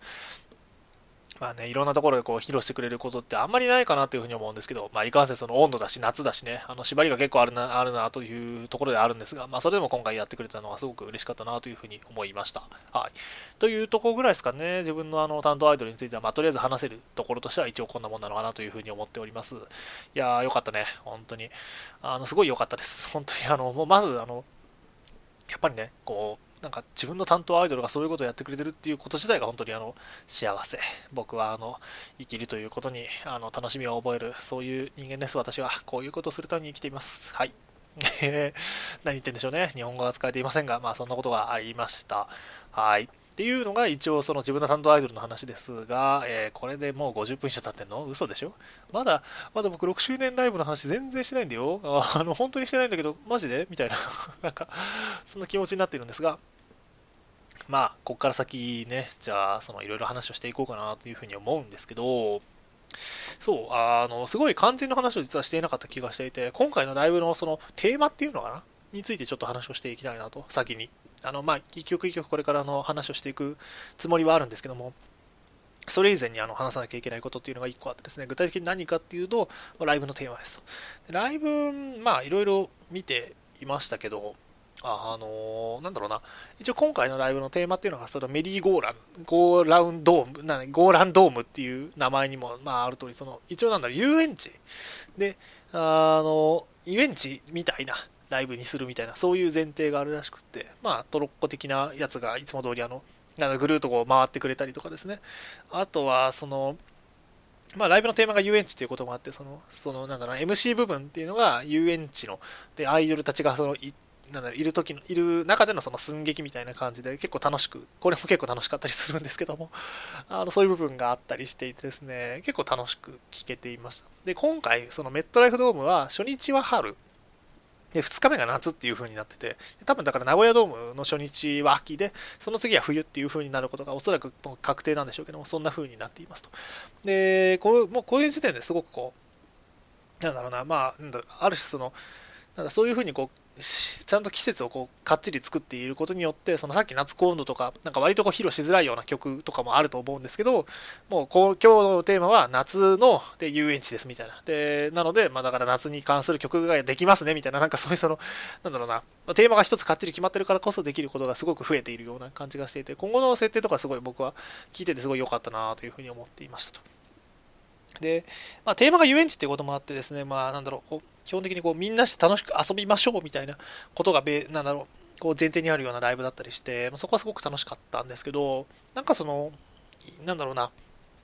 その部分はすごく楽しかったんですけど、まあ、ある種その、なんだろうな、ちょっと一個あるとすると、結構こう、なんだろうな、無理やり感が やっぱりあるというか、まあ、どうしてもそこは仕方がない部分であると思うんですけど、まあ、そういうところをちょっと感じる部分とかはあったりして、で、あと M、なんかそ特にあの、すごいちょっと残念だったなっていうふうなことを最初にあの話しちゃうとですね、何かっていうと、あの MC 部分がさっき言ったその、なんかアイドルたちのその寸劇が代わりに入ることによって、そのキャストの人たちの話が聞ける時間っていうのがどんどんなくなっちゃってたんですよね。で、最後のあのアンコールの後のあの挨拶とかもですね、もう本当だったらあの、毎度いつもだったらそのキャストの人たちが一人一人こう話をする時間があったりして、それがすごく僕は貴重で、あの、本当にあのいい時間だと僕はずっと思っていて、ほんあのやっぱシンデレラのライブって毎回それがあったりで、それをある種聞きに行くのが本編みたいなところがあるようなことを考えながらいつも私ライブに行ってた人間だったんで、そこがあのまるっとなくなっちゃってたのは本当残念だなっていうふうに思ってました。やっぱキャストの方々が生でその言ってくれるところっていうのがもう本当にあの生でそういう話聞けるのってライブしかなかったんですよね。で、それがもう完全に奪われてしまったっていうのが今回のライブの私はすごく残念な部分だというふうに思ってますと。逆に言うとそれぐらいで、まあ、それ以外は本当すごい良かったんだけど、楽しかったんだけどさ、そこだけは本当にすごい残念だなというふうに思いながら見てました。はい。なんかね、すごいなんか、あの、全体話す前になんか、まず最初のそその辺とかをこう、話をしたいなと思ってたんですけど、なんかこう、そういう部分だけは本当、なんかなくしちゃいけないもんだなというふうに思うんですけど、まあね、ラジオとか聞けよって話なんだと思うんですよ。あの、ライブの時間をこう、有効活用するっていう意味ではそれでも良かったのかもしれません。それが良かったのかもしれませんけど、せっかくだから少しぐらい話をして欲しかったなぁなんていうふうに思っちゃったり、やっぱりしますね。それは僕はすごく大切なものだっていうふうに思っているので、はい。まあ、そんなところがありますが、まあ、とはいえやっぱりライブは最高だったと。なんか飛び飛びになってますけど。で、じゃあ話をね、上からこう、話というか、なんか一曲一曲こう上から、一曲全部行くのはちょっとあれなんで、あの、自分があの、やっぱ最高やなって思ったところからこう、あの話していく感じになると思うんですけど、ああ、そう、やっぱね、僕、あの、まあ、今初日のね、セットリスト見てるんですけど、初日はね、始まり方がもうエモすぎて あの、もうね、すごい良かったんですよ。あの、まあ、ドーム公演初ですよねっていうことで、あの、じゃあ初めに何を、何かが始まるのかなと思ったら、こう、あの、ライオン、まあ、西武ドームなので、あの、西武の、まあ、本拠地であるドームなので、西武の、その、ライ、なんだろうな、西武公、なんだ、西武の、その、まあ、本拠地ということもあって、西武の球団キャラクターと、あと、前に西武ライオンズとコラボをした城ヶ崎里香さんが、あ、里香さんじゃない、やばい、やばい、担当、担当愛が漏れてしまった、えー、美香ちゃんですね、お姉ちゃんの方が、あの、一回最初に出てきてですね、あの、これから始球式をやりますみたいな感じで、おーみたいな感じで、で、で、始球式誰がやるんかなと思ったらですね、やはり野球なので、あの、とうとう出てきたえー、姫川ゆき。もうなんか、あの、やっぱもう最高にエモいですよね。なんか、いやもうなんか僕別に担当とかじゃないけど、なんか、ユッキーがやっぱ出てきた時結構グッときたもんね。あの、野球アイ、なんだ、野球アイドルっていう言い方していいのかわかんないんだけど、あの子があの、そのドーム、野球の本拠地であるドーム公園のど真ん中に立って始球式をやります、もうなんかそれ自体がエモエモのエモですね。ですね。もうほんとその時点から結構グッときてて、で、そこからのボール投げてですね、開幕だーみたいな感じで、あの、もう、なんだろう、球場、ドーム全体をこうぶち上げてですね、スタートしていくっていう、あの、あの始まり方ね、本当にあの、なんだろう、なんかドーム公演で、なんかその野球のその本拠地だっていうことを、あの、で、だからあれやってほしいよねを一番最初にあの、あのそういうあのみんなお前らそれやり、やってほしいって思ってるだろう、ユッキー絶対野球について触れてほしいって思ってるだろう、もう一番最初にやってやるからな、みたいな感、もうなんか、ああの、ありがとうございますってこうひれ伏す、あの、あの始まり方ね、ほんと最高で、あれ、あれだけでもすごく良かったんですけど、で初日はなんならですね、その後あの、気持ちいいよね、一等賞その後やるんですよね、ユッキーが。で、おおみたいな。で、一等賞、まあ、相変わらずあの楽しい曲なんですけど、本当楽しくて、T、PASSI、応援パッションみたいな、なんか、もう久しぶりにあの、一等賞はでも久そんな久々でもないのかな？なんか前も一回やってたような記憶があるにはあるんですけど、やっぱすごい楽しくて。で、その後、しかもあの、もう一回ですね、あの、 Dear My Dreamers、あれをまたやってくれてですね、これまた良くて。Dear My Dreamers、本当なんか、いい曲で、なんか前にあの、確かペルセウスってあの、なんかジュエリーズで確かやっていたような気がするんですけど、名前の、なんか曲の名前忘れちゃったちょっと怪しいんですけど、確か野球の中継がなんかで流れているあの曲で、でそれはあの、まあや、やっぱね、野球のアイドルだからね、つってユッキーがあのカバーして歌ってたっていう曲があったんですけど、割とあの、あのそっちに寄せてきたような曲ながらも、その、コールをする曲っていうのとはちょっと違うんですけど、一番最初のあの、あの、あるでしょ？あの、おーおーってあの、あの、言っていくところとかもあったりするんですけど、まあそういうの抜きにしてもすごい楽しい曲で、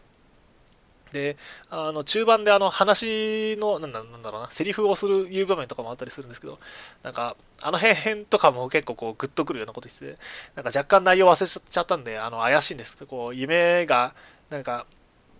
叶ったんだけど、こっから先もまだあるよみたいなで、夢が叶ってない人もいるかもしれないけど、なんかそれでもまだ先があるって信じてるみたいな、なんかそういうことを言うんですよ。で、それをですね、あの、やっぱりドーム公演のど真ん中であの、彼女が言うっていう、そのエモさがやっぱりすごくて、で最後のあの一番最後のあの伸びる声があのドームに響き渡ってる感じとかがもうほんとかっこよくってさなんかいいなって俺はやっぱりこれを見るために生きてるんだなみたいな なんかまた変なこと言ってるんですけどそういう気持ちになるような良さがあってああほんとあの待ってたぞと姫川ゆき最高やっていうこう気持ちですごいいっぱいになってました。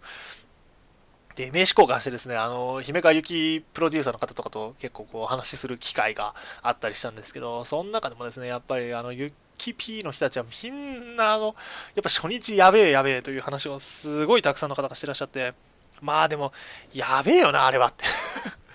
なんか、特にその私、別に担当とかじゃないないしさ、あの、別に、まあだからってその嫌いかっていうと別にそういうわけじゃないんですよ。そういうわけじゃないけど、やっぱりあの、まあなんか、その好きの差ってあるじゃない、どうしても。まあ、そういうところがあったりするんだけど、なんかそういう中でもその、これほどまでのその、なんだろうな、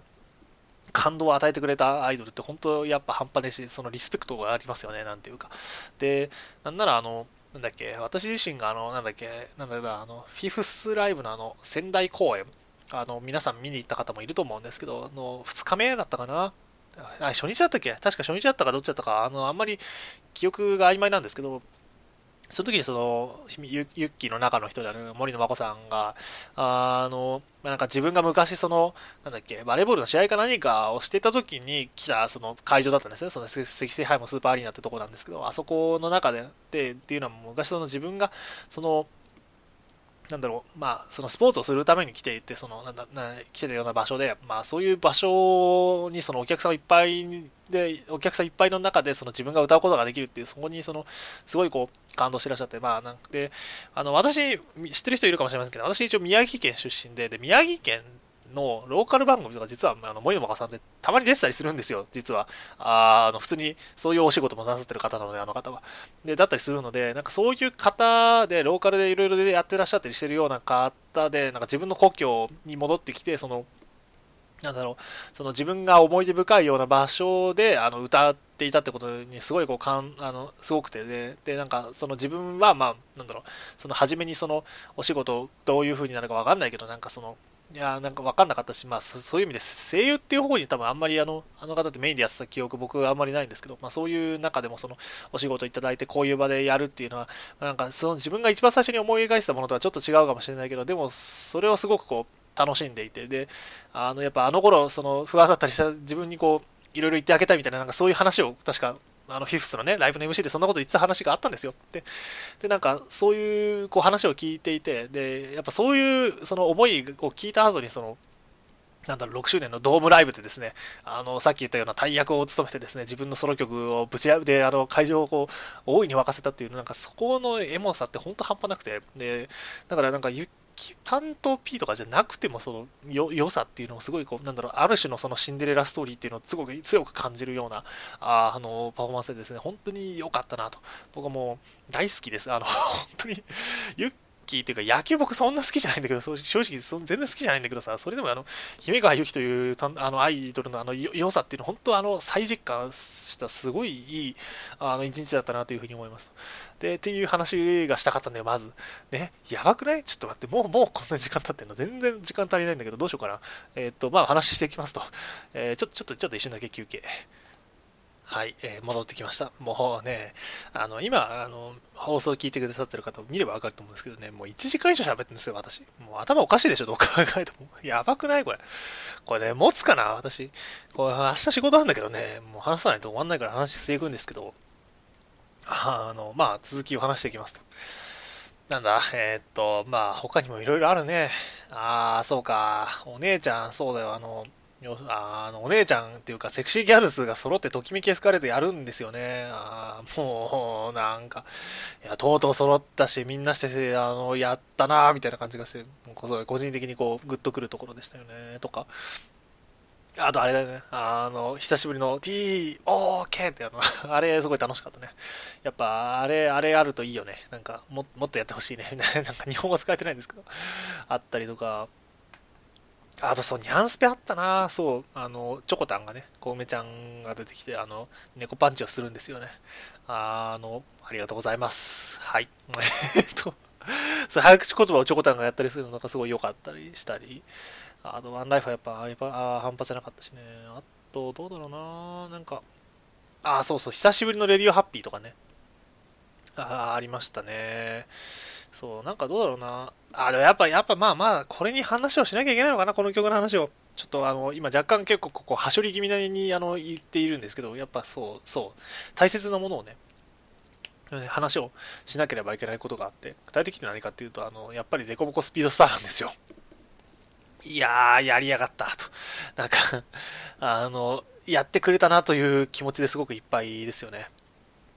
あの、2日間あって、まあ、はっきり、なんだろうな、あの、歌として成り立っているのか、これは、みたいな、これは歌なのかみたいに思うところがないわけではなかったんですけど、なんか別にそういうもう、もうなんかそういうもんじゃねえんだよ。あれはもうなんかあの、観客参加型の何かなんだよ。もう、もうなんかや、やばいよね。あの、なんかもう楽しんで、楽しめよ、お前らみたいな、あの、やれんのか、お前らですよね、やっぱ。あの、本当に最高に楽しい、あの、ラライ、なんか、なんだろうな、シンデレラガールズのライブっていう文脈で楽しいものという言っていいのかわかんないですけども、とにかくあの、いや、やっぱり俺がやり、見たかったライブってこれだよね、みたいな気持ちになるぐらいすごい楽しかった。もう最高の、最オブザ最高な感じの、あの、ライブだったなというふうに思ってます。いや、だってさ、あの、なんだろう、もう本当、あれなんですよね、息も絶え絶えになりながらですね、あの、シュガー姉さんと、あの、うさみんがですね、こう、やるんですよね、シュガミン、シュガミンとか言って、あの、みんなしてやってですね、もうなんか客側もあの、頭がおかしくなっていて、で、僕もなんだろうな、あの、あの、なんだっけ、最後のサビに入る前のあの、なんか、やれんのかお前らのとこで、あの、なんか本当にあの、なんか、今までライブで自分が出したことがないような変な気持ち悪い声っていうのを出してしまってですね、あの、これ絶対隣の人に惹かれてるだろうと思うような声を出してしまい、本当にあの、やってしまったという気持ちですごいいっぱいになってしまったんですけど、いやでもそういう風になっちゃうでしょ、この曲は。もうだってそうなることを前提に作ってるよね、間違いなく。もうす、すげえ、や、やりやがった、こいつみたいな気持ちでいっぱいになりながら、あの、聞いておりました。ああ、もうね、で、そう、まあ先にあの、もうなんか今日あれだな、あの、1日目2日目とかちょっとあんまりこう、あの、気張らずにこう言いながらもバンバン話をしていっちゃうと、その本当に久しぶりなんだと思うんですけど、メルヘンデビューをそのウサミンがやってですね、あの、これ、これ、そう、2日目なんだけどね、あの、まあ、聞いた方いると思うんですが、あの、まあ、結論僕ちょっと、ちょっと泣きそうになっちゃったんですよね、メルヘンデビュー。あー、なんか、うさみんの曲っていうか、なんだろう、な何の曲として、ここの曲を見るか、すごい難しい。やっぱアイドル、アベナナの曲として見るのが、まあ、正しいんでしょうけど、そういう意味で、その、あの、なんだな、会場中のその一体感みたいなのももちろんその素晴らしかったんですけど、やっぱりあの、この曲聴いてすげえ良かったなって思うのは、まあ皆さんご存知の通り、あなんだろう、あの、最後の最最後ですね、あの、途中であの、三宅まりえさんが、だからあの、アイドル大好きって、あの、絞り出すような声で、あの、うさ、うさみんで言うんですよね。あれを聞いてさ、もうなんか、あの、なんだ、本当にで電波局で、あの、なんか、好き好き大好きとか言ってるような曲があるような曲で、もうなんか、正直あの、なんだろうな、どどういう風な曲なんだろうね みたいなことを思うところもあったりするんですけど、でも、でもなんか、なんだろう、宮、なんだろうな、その、アイドル、アベナナが、その自分のやりたかったことを本当に実現してる時の曲だっていう風なことをこう考えながら聞くと、もうぐ、もうなんかね、泣けちゃうよね。で、でそれをその彩る、彩るというか、その分かっていて言っちゃう、その、なんだろうな、あの、三宅まりさんのあの、さっきの言ったアイドル大好きってとか、あの、絞り出すようにこう、だ出す、あの、声の良さもう、あの、本当まあ、旗から見てもその全力で本当燃え尽きるまで、あの、本気でやり続けているっていうのが分かるぐらいの、その、なんだろうな、あの感じなんだけど、もう、そういう中でもやっぱりかっこいいんだよね、なんか。もう、なんか泥臭さもある種あるのかもしれないけど、その中でもその自分のやりたかったことを一生懸命やっているその姿っていうのに本当心を打たれる部分っていうのがあって、なんかこういうのってやっぱすげえいいなと。なんか、なんかなんだろう、変な話、その、あの、アイドル、アメナナじゃなければ、なんかな、なせないステージだよねってすげえ思うわけでございます。やっぱこれはもう、なんだろうな、あやっぱシンデレラガールズのライブじゃないと絶対に見れない何かだよねっていうのはすごい感じたところで、えー、なんかここういうものを見るために俺はあのこのライブを見に来てるんだよなみたいなことをまた感じた一瞬でした。もう本当にあのシーンはもういろんな人に見てほしい。なあ、なんかごめんなさい。あの、ちょっと今、録音いじれちゃったんですけど、なんか本当にそういう風なことを考えてしまうぐらい、すごく良かったなって思っております。いやー、いいね、ほんと。なんかす、すげえ良かった。本当ちょ、ちょっとグッときてたね。あの、マジで泣いちゃいそうな、あの、一瞬だったような、そんな一曲でございました。とか、あとなんだろうな、まあ他にもいろいろ好きな曲とかはあったりしたんだけど、あー、そうか。あの、なんだろうな、僕は、あの、なんだろう、いろいろこう、ななんでしょうね、こう、シンデレラガールズのライブって毎度その、あ、なんだろうな、あの、ある種その発見というか感動というかなんかそういうものをこう感じる場面っていうのがいろいろあってでキャストの方々とかでもなんかなんかややべえなこの人って思う機会っていろいろまああったりするんですけど今回特にそれを感じたのがまあなんだろうな。いろいろいろいろあるんですけどね。いくつもあったんですけど特にそれを強く感じたことを、まあ、まず先に話しようかなと思ってて具体的に何かっていうとあのまあ高野あさみさんなんですよ。まあ何何をともあれ高野あさみさんでアッサムですね。で、まあ、私自身もあの方結構、あの、個人的にファンにはななる、いや、いやはなってて、で、フィフスとかでも結構こう、MC とかで、で話してるの聞いて、ちょっと泣いちゃ、なんか私の方が泣いちゃったりしたこととかもあったりしたんですけど、いろいろあったんですけどね。で、そんなアッサムが、まあ、あの、なんだろう、フレデリカという、宮本フレデリカさんというですね、アイドルのこうことをやってらっしゃ、えー、支部をやってらっしゃって、で、まあ、フレちゃんって、なんだろうな、まあ、良くも悪くも割とこう、なんか曲的な意味ではこう割と優しくて笑顔で歌うような曲が多かったんですよね、これまで。あの割とそういうことが多かったと思っているんですけど、まあ、そんな中でも今回その、まあ、クレイジークレイジーっていう新曲を引っ提げてきてですね、で、まあ、それは SS3A の時のあの話でも確か話したと思ってるんですけど、本当すごい、すごいあの切なそうな表情で歌ってるあの感じはもうなんか、なんか私が知ってる高野麻美さんとあまりにもこうかけ離れていて、あまりにもなんか、なんかすごすぎて、強すぎて、もう、もうそれだけであの、ぞなんだろうな、ぞっとするほどの素晴らしさを感じていたんですけど、それがですね、あの、今回あの、なんか2日目の話ね、2日目の話なんだけど、フレデリカ、猫やめるよが来るわけですよね。あの曲やってる時の、あの、何、高野麻美さんのあの、なんだろフレデリカワールドもそうなんだけど、なんかその、なんか場を自分のものにしてる予感が半端ないんですよね。こう、で、これとそのクレイジークレイジーを見てた時のその、なんだろうな、差分？なんか、その、あまりにも大きな差を、なんか、あの、表情のさ、雰囲気のさ、あの、コロコロコロ変わる感じが半端じゃなくてですね、あの、超かっこいいんですよね。すごい良くて。で、フレ、で、こう、猫やめるよやってる時の、その、高野あさみさんのあの、あの、表情の良さがほんとすごいんですよね。なんか、あの、か、かわいいんだ、ほんと、ほんと、なんかコロコロ変わってですね、で、あの、一旦顔伏せて、あの、口元だけあの、モニターに映って、口元だけニヤってするとことかで、もうむちゃくちゃいいのよね。ここれがほんと良くて。なんか、あの、やっぱりその、高田さんってもともとあの、確かハロプロ結構好きな方だったりしてね、多分そのステージとかもいろんなのを見てらっしゃるような方だっていうこともあってか、なんかそそういうところを取り入れてるのがですね、すごいその、なんだろう、なんか人心掌握術を感じるというか、なんかそういうものをすごく感じてしまうような良さというか、かっこよさがあってですね、これは本当にあの、あの、すごい良かったですと。で、で、それに合わせて、やっぱり、まあなんか、クレイジークレイジーでも一緒に歌っていた、あの、一ノ瀬志希役、藍原ことみさんですね。えこちらに関してはですね、まあ、もともとその、やばさをある程度知っているところはあったつもりではいたのですが、あの、新曲のですね、これ読み方わかんないんだけど、今調べたら、あの、 PROUST EFFECT っていうらしいんですけど、あの、あれですね、あの、好きでしょですよね。あの、いや、まあわかると思うんですけど、あの、圧倒的に、こう、かっこいい、なんか、かっこいいという、なんか一言でまとめてしまうのはあまりにも雑なんですが、ああの、なんだろう、やっぱこれも人心掌握術だよね。なんか、あの、あなたは私にあの、私のことが大好きですよね、みたいな言い方をするとちょっと、あれなんですけど、なんか、そういうことをこう感じてしまうほどのあの、かなんだろう、良さですよね。なんか、なんだろう、あの、あの、表情そしてその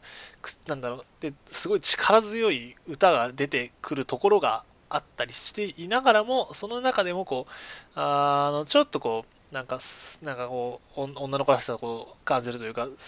とかね。あとあのやっぱりあの好きでしょうが僕はあの刺さって死んでしまうんですけど、あの、本当にあの、強くてですね、あの、こんなものを見たら、あの、声に落ちざるを得ないというか、あもうすごい良かったね。本当にあの、大好きです。はい。なんか、何言ってんだろうね、お前。お前何言ってんだよって、あの、いろんな人に言われたんだけど、そんなこと言われたって、だって言わざるを得ないじゃんね、みたいな。だって好きなんだし、みたいな。もうなんか、わかんないけど、いや、一ノ瀬さんのこと僕大好きですよ。もう、本当になんか、やばいね、頭おかしいね。もうなんか、はい、そんなことをこう感じてました。あの、本当にすごい良かったです。はい、ありがとうございました。あの、本当にありがとうございました。僕は、あの、一ノ瀬式さんのことをずっと応援しています。はい。えっと、そう、あんまり言ってこなかったけど、私、あの、実はシンデレラガールズに、あの、あの、なんだろ、モババスに復帰、だサードライブさっきあのライブ行くって言ってましたけど、その前にモババスにあの、一応復帰するというか、ちゃんと始めるきっかけになったので、実は一ノ瀬式さんがきっかけで、あの、一ノ瀬式さんが実装されたタイミングでですね、あの、あ、こんな可愛い子いるんだって言って、あの、あの入ってきたっていう、実はあの、過去があるような人間でして、あの、まあ、そういうこともあって一ノ瀬式さん大好きなんですけど、もうやっぱ歌えば歌うほどその、なんだろうな、良さが出てくるというか、なんか、ほんとかっこいいよね。なんか、可愛いしかっこいいし、なんか美しいし、何なんだろうね、ほんとあれ。もう、ほんと、怖いな怖いな一ノ瀬式さん怖いな本当に。っていう気持ちでいっぱいです。はい。はい。何なんでしょうね。はい。えっと、日本語は使えてないんですけど、そんな感じですと。で、まあ、それに合わせてもう一曲、じゃあ、あの方の話をしようか。まあ、何かっていうと、具体的には、あの、川島さんなんですけど、あの、プロデューサー君、私とデートしないってあの曲の中でいきなりこう、セリフとしてぶっ込んできた、あの、あの、富山直さんのですね、恐ろしさですよね。あの、本当になんてことをしてくれたんだ、あなたはという。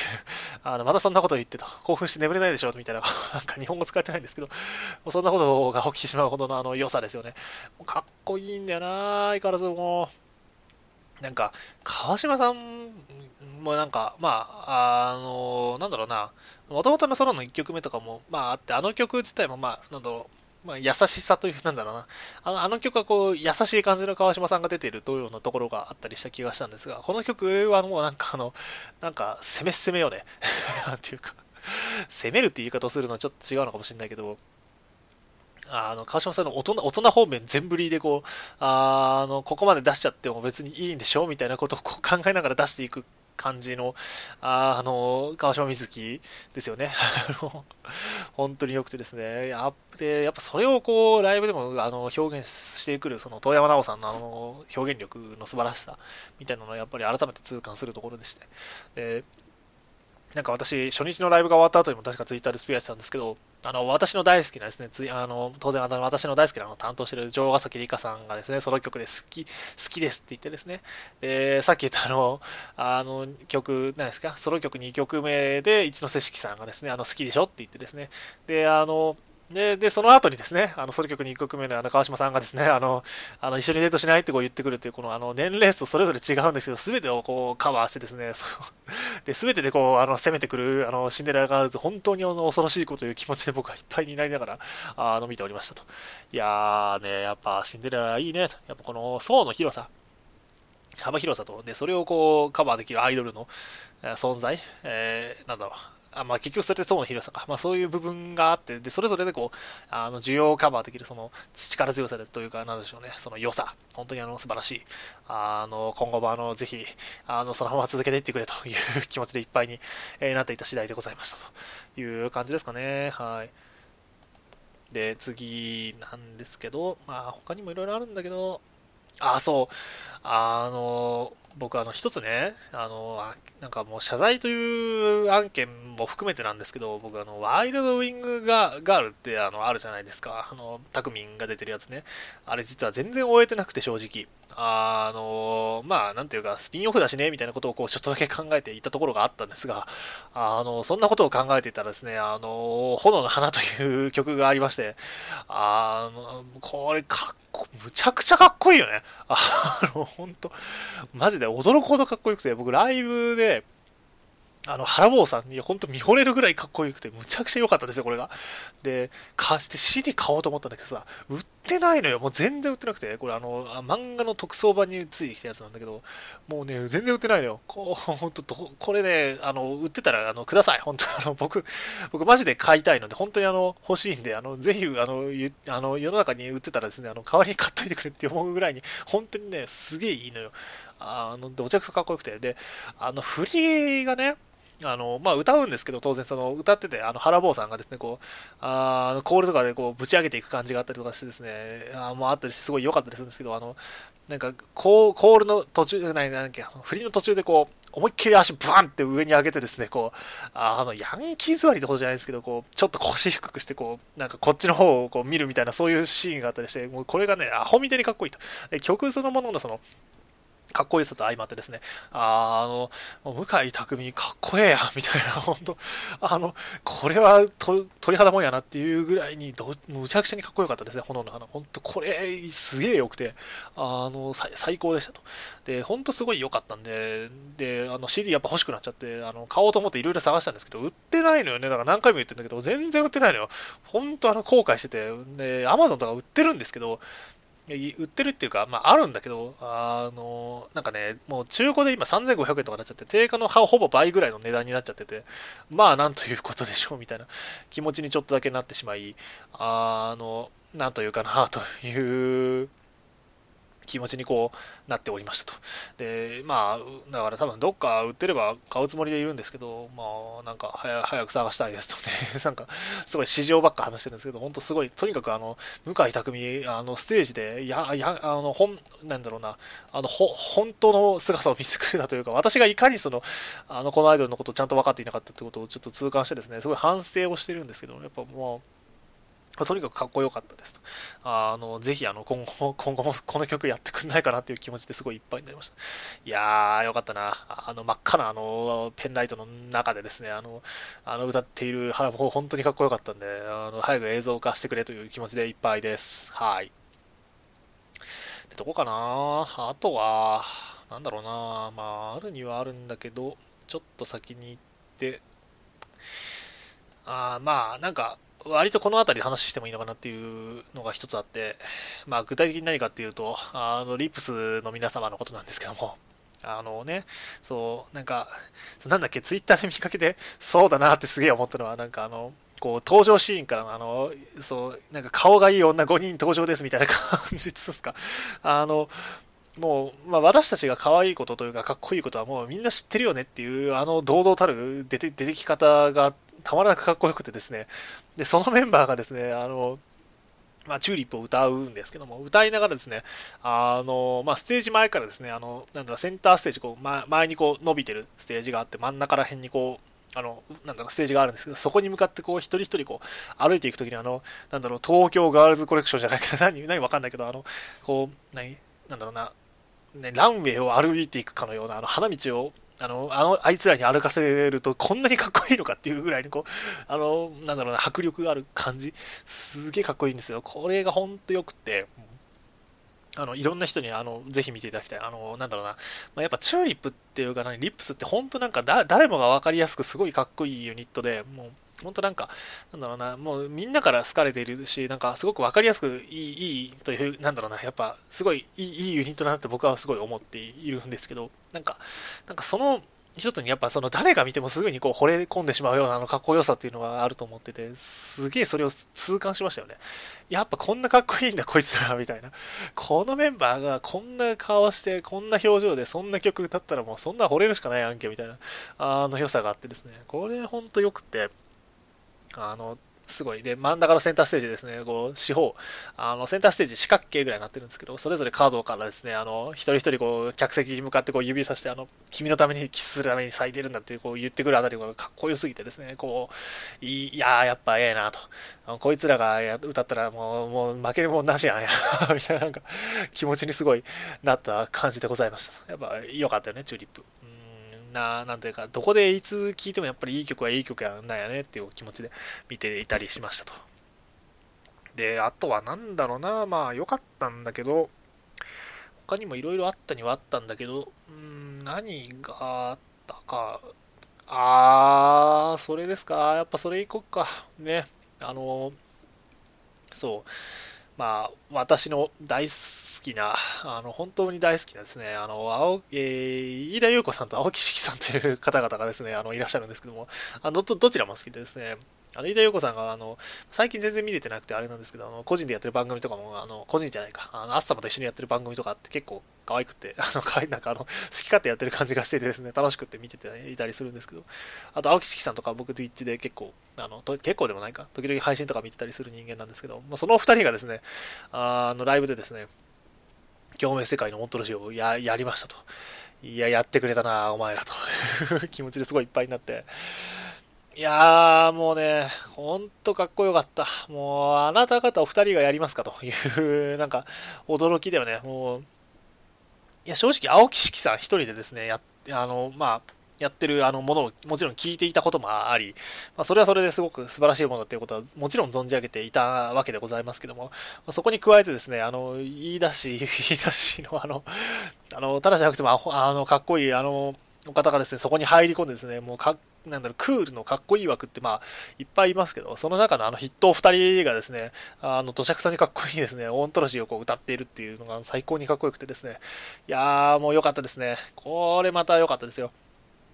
なんていうか、まあ、早見奏というアイドルが、あの、オントロジーっていう曲を歌うってどうなんだろうな、みたいなことをこう、なんかちょっと今、今ふと思って考えていたわけですけど、まあ、多分あのお方ならですね、なんか、なんやかんやいつでも楽しんで歌うんだろうなっていうことを今すごい、なんとなく感じますよね。早見かなでなら、まあ、そういうふうな、なんだろうな、まあなんか、特特に別に、なんだろう、嫌がるとかそういうのはもちろんないと思うんですけど、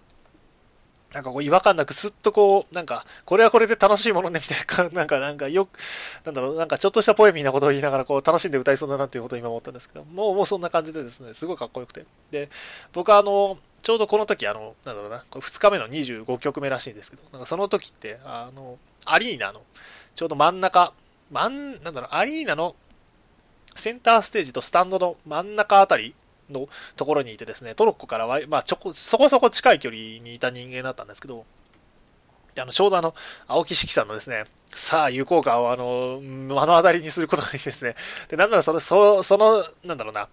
その向いてる方向に自分がちょうどいてですね、あの、あの、もうその、その場で本物を見ることができて、本当に幸せで、もう、本当に幸せでしたと。なんか日本語が使えてないんですけど、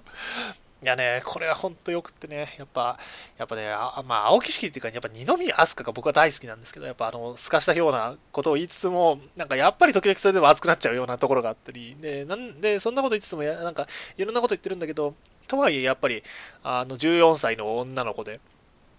時々可愛いところを見せてくれるその年相応な部分もあったりするすごい僕はいい子だなっていうふうに思っているんですけどやっぱそういう子が歌うあの中二病全開のあの曲っていうのが本当に久しぶりに聴けてですねあやっぱ楽しくて楽しくて楽しくて僕は仕方がなくて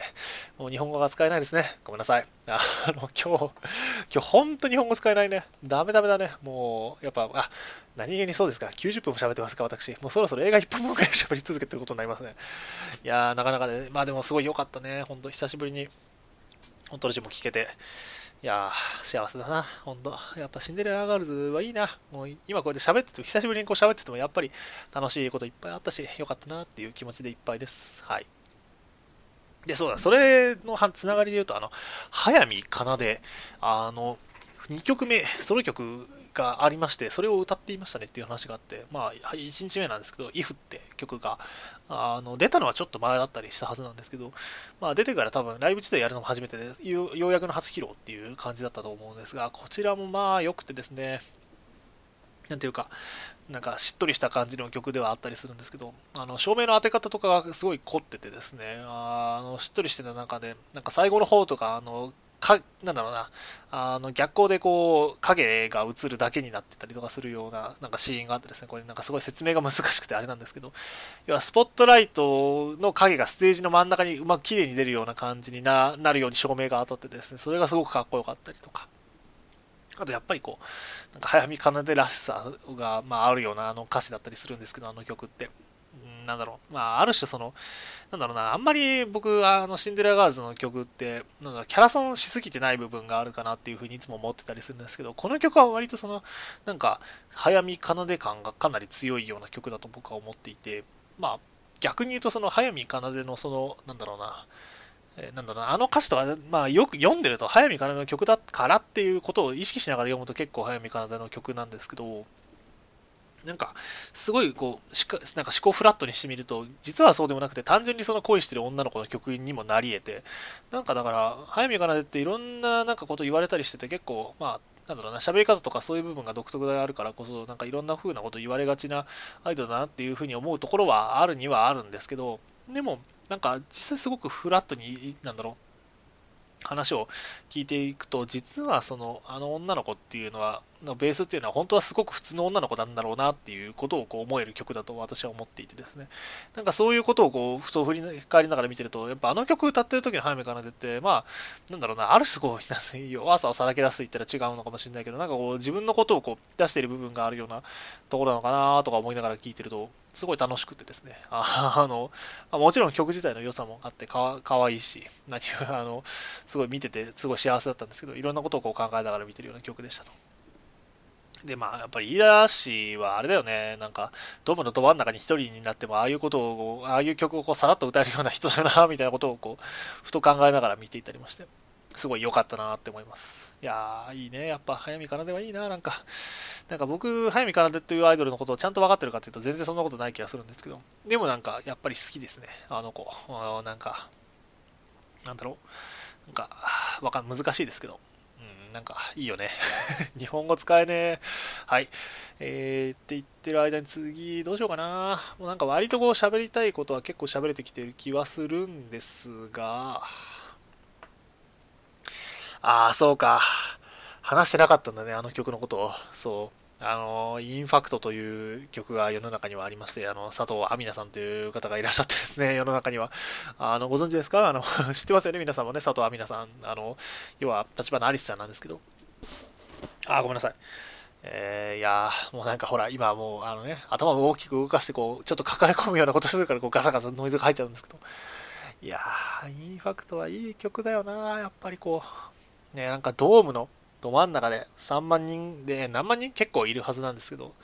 あの、あの、それだけの人数がいる中で、こう、たくさんの人の中から、あの、わから私を見つけてくれるっていう曲を歌ってるあの良さといい。で、あの、毎度のことなんだけどさ、インファクト照明がすごいいいんだよね。あの、最後の最後にスポットライトが当たって見つか、あの、彼女が見つけられるんですよ。やっぱりあの、あの瞬間の良さがほんと良くって、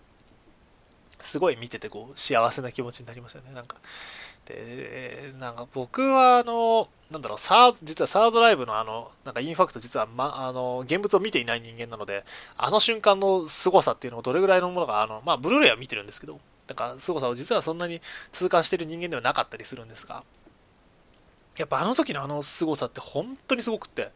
あの、なんだろうな、まあ、それでもやっぱりあの、あの曲があって、なんだろうな、ライブで披露されたがゆえに、あの、いろんなことが変わった曲だったりするなというふうに思っていたりするんですけど、やっぱ、そういうものも、こう、背景とかもいろんなことも考えながら、みんな聞きながら聞いてたりすると、やっぱこう、ジーンとくるところがあったりして、で、なんだっけな、前にあの、誰かが言ってたと思う、誰かがツイッターで書いていた話なんですけど、あの、佐藤美奈さんって、まあ、もともとその、なんだろうな、いや、アリスちゃんの中の人って、あの、もともと AKB48 にいた方で、で、声優やりたいって言って、あの、48卒業して、今、シンデレラガールズの、あの、なんだろうな、その立花アリスっていう、この役を、あの、持っていて、それで、なん、なんだろうな、なんなら U149 とかにも、のドラマ CD 出てたりとか、いろいろしてた、そういう子なんですけども、あななそういう方なんですけども、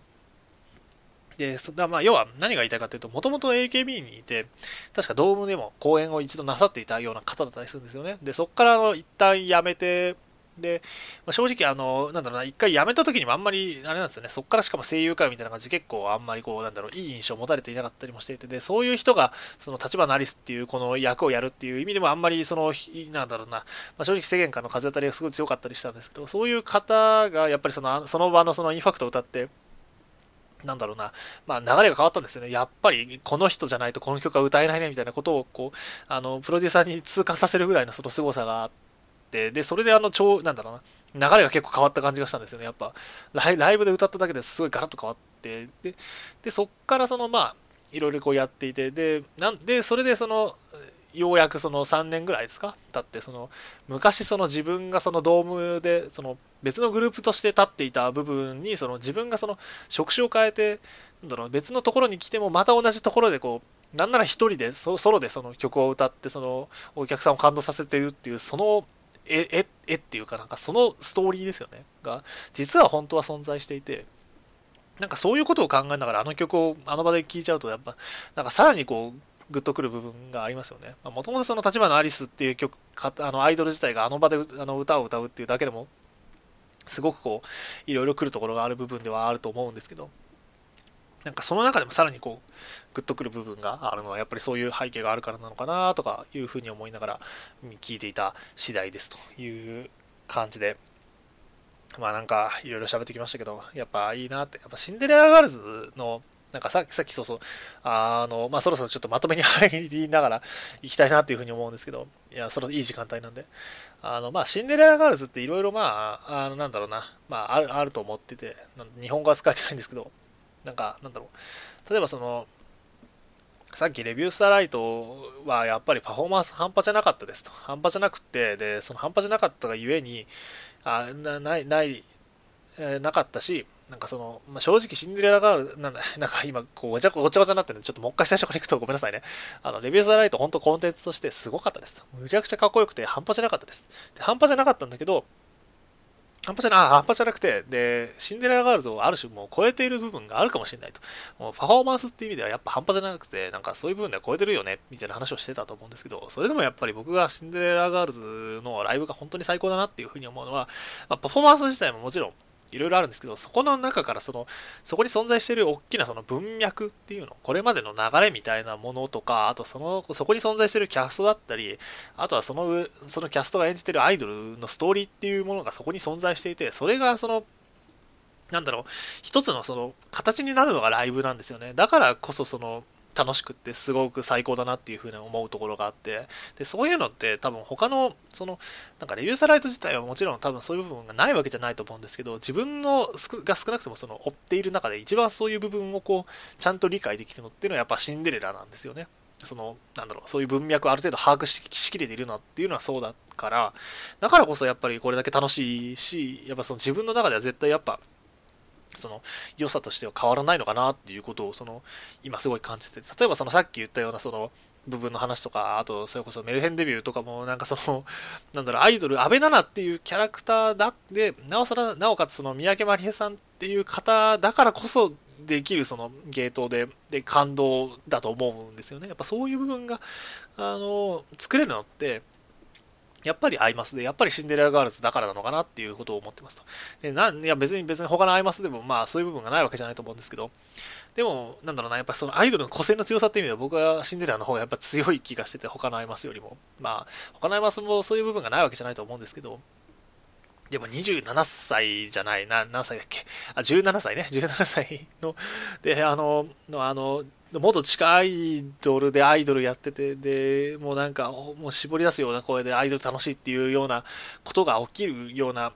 ライブって、やっぱりシンデレラじゃないと、ないと思うし、で、さっきその1日目の初日の方でも言った、やっぱなんかその、いろんな層のアイドルがいて、で、それぞれがその、あの、それぞれの攻め方をしてきて、本当にあの、恐ろしい部分があるなっていうふうに思う部分、思っていたりとか、ね、中2だったり、あの、なんかいろいろ、なんか、もうなんかそこだけ切り出すなんか違う気がするんだけどさ、なんかそういう部分があったりとかしていて、そういうところはやっぱすごくき、あの、まあ今回も改めてすごい楽しくって最高だなっていうふうに思った部分だし、あ、ごめんなさい、またなんか、あの、ガサガサしちゃうんですけど、すいません。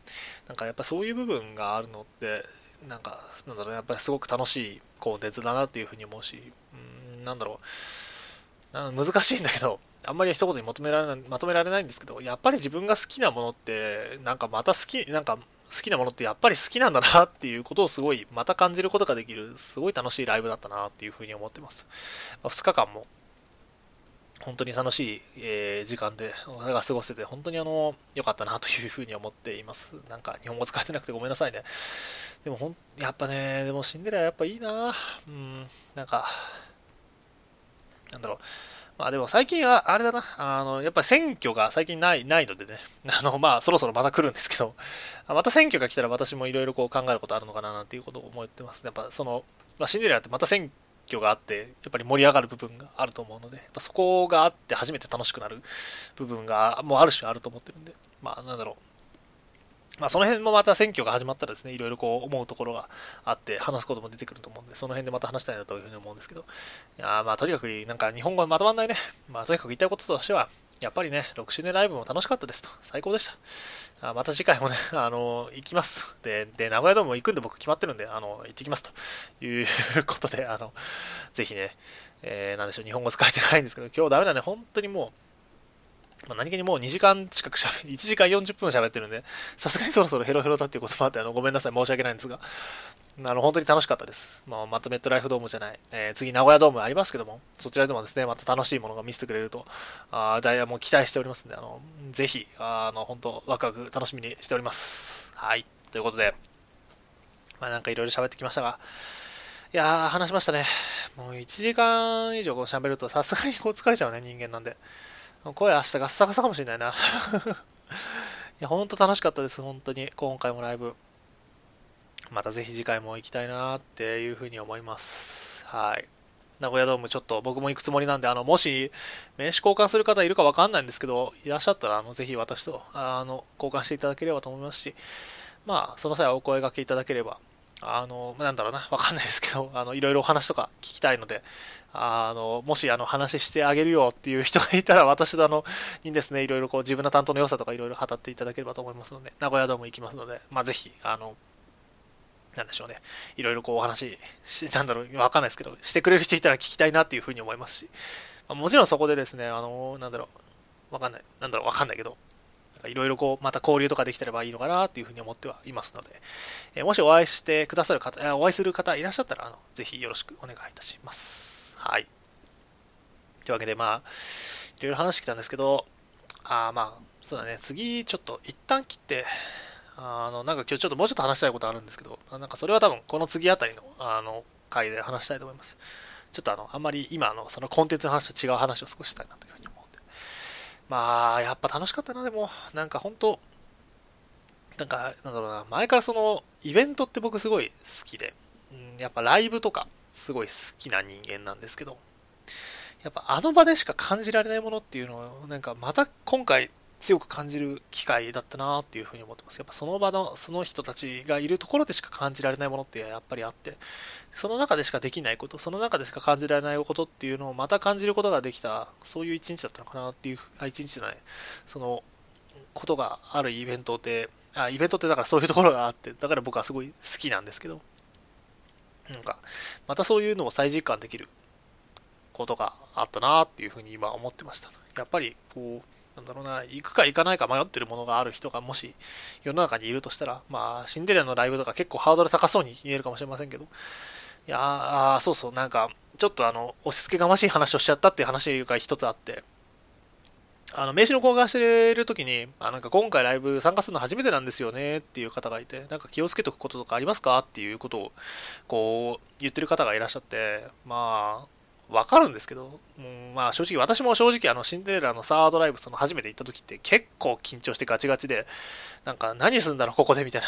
ことを少し思いながらあのやってたこと記憶があるような人間だったりしたんですけど、もう全然わかんなくて何、何なんだろうな、ここで 何やるんだろうみたいなことが本当にわかんなかった中で結構不安に思いながら行ってた。で、で、でもすごく楽しかったことを今でも覚えてるんですけど、なんかその、なんだろうな、変な話なんですけど、そのライブに行く時にその気をつけなければいけないことってありますかって言えて、言え、なんか言わなきゃいけないようなのってあんまり実は良くないというふうにも思うわけですよ。やっぱりその行きたいって思った時に行ける、行ってその楽しいって思えるのがやっぱり一番すごくいいことだと思っているので、なんか、その人に僕があの話すとき、その、その後話したときにも、なんかあんまり別に気にすることはなくて、まあ、あの、あの、なんですか、会場の中のルールとかありますけど、あれ、あれだけあの守って、あとはその自分が楽しい、なんか自分が一番楽しめることをするのが一番いいよっていう風なことをあの答えて、なんか、なんかちょっと、なんて言うんだろうね、こう、自分が一番楽しんだ方がいいよみたいなことを、楽しむことが一番あの優先ですからみたいなことを言っていたんですけど、あの、まあ、結果それが良かったのか分かんないですけど、なんか、なんだろうな、まあ、そうやっぱそのさっき言った通りそり気に気にしなきゃいけないような場になってしまうのもすごく良くないというふうにもあるし思っていて。なんだろうな。やっぱその自分が楽しいって思えるものを純粋に楽しめるような場っていう意味でライブがあるのが今後もすごくそうあってほしいなっていうことをずっと思っているし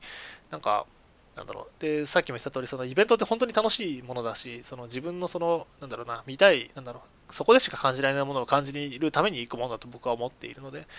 なんかそれのその、それがこう、今後もこう、楽しく見ていける、なんだろうな、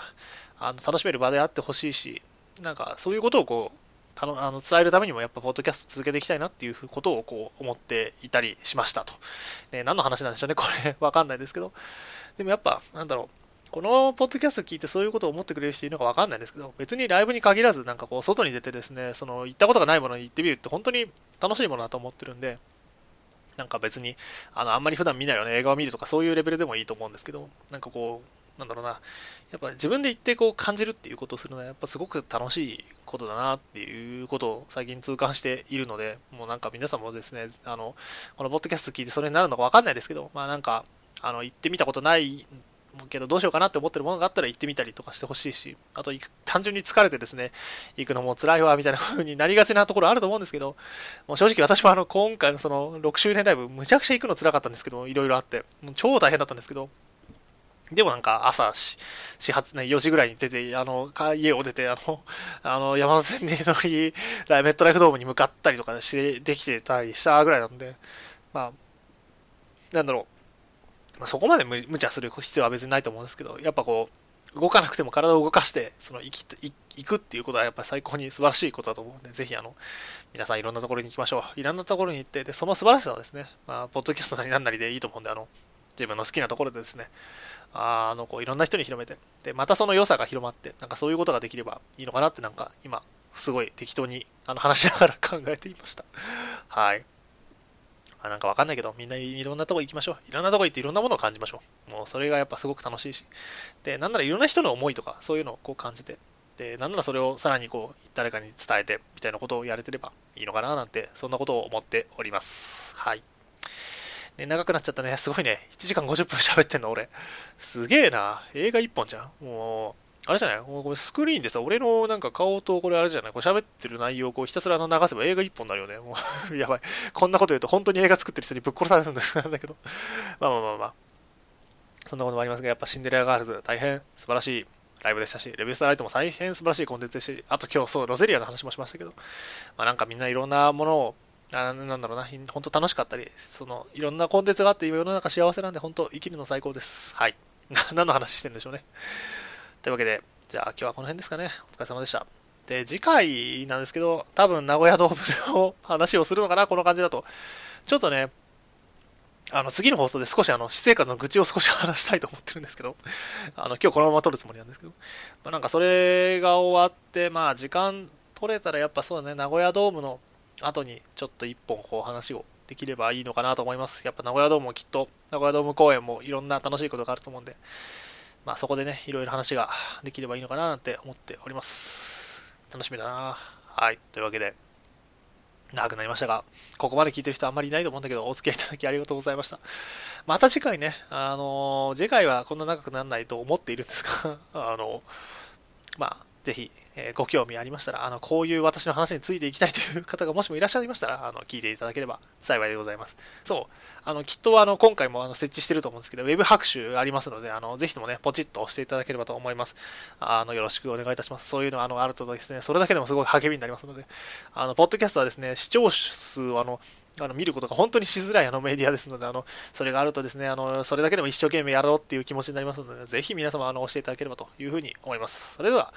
えー、本日ありがとうございました。えー、長々とお付き合いいただきありがとうございました。では今日はこの辺で失礼いたします。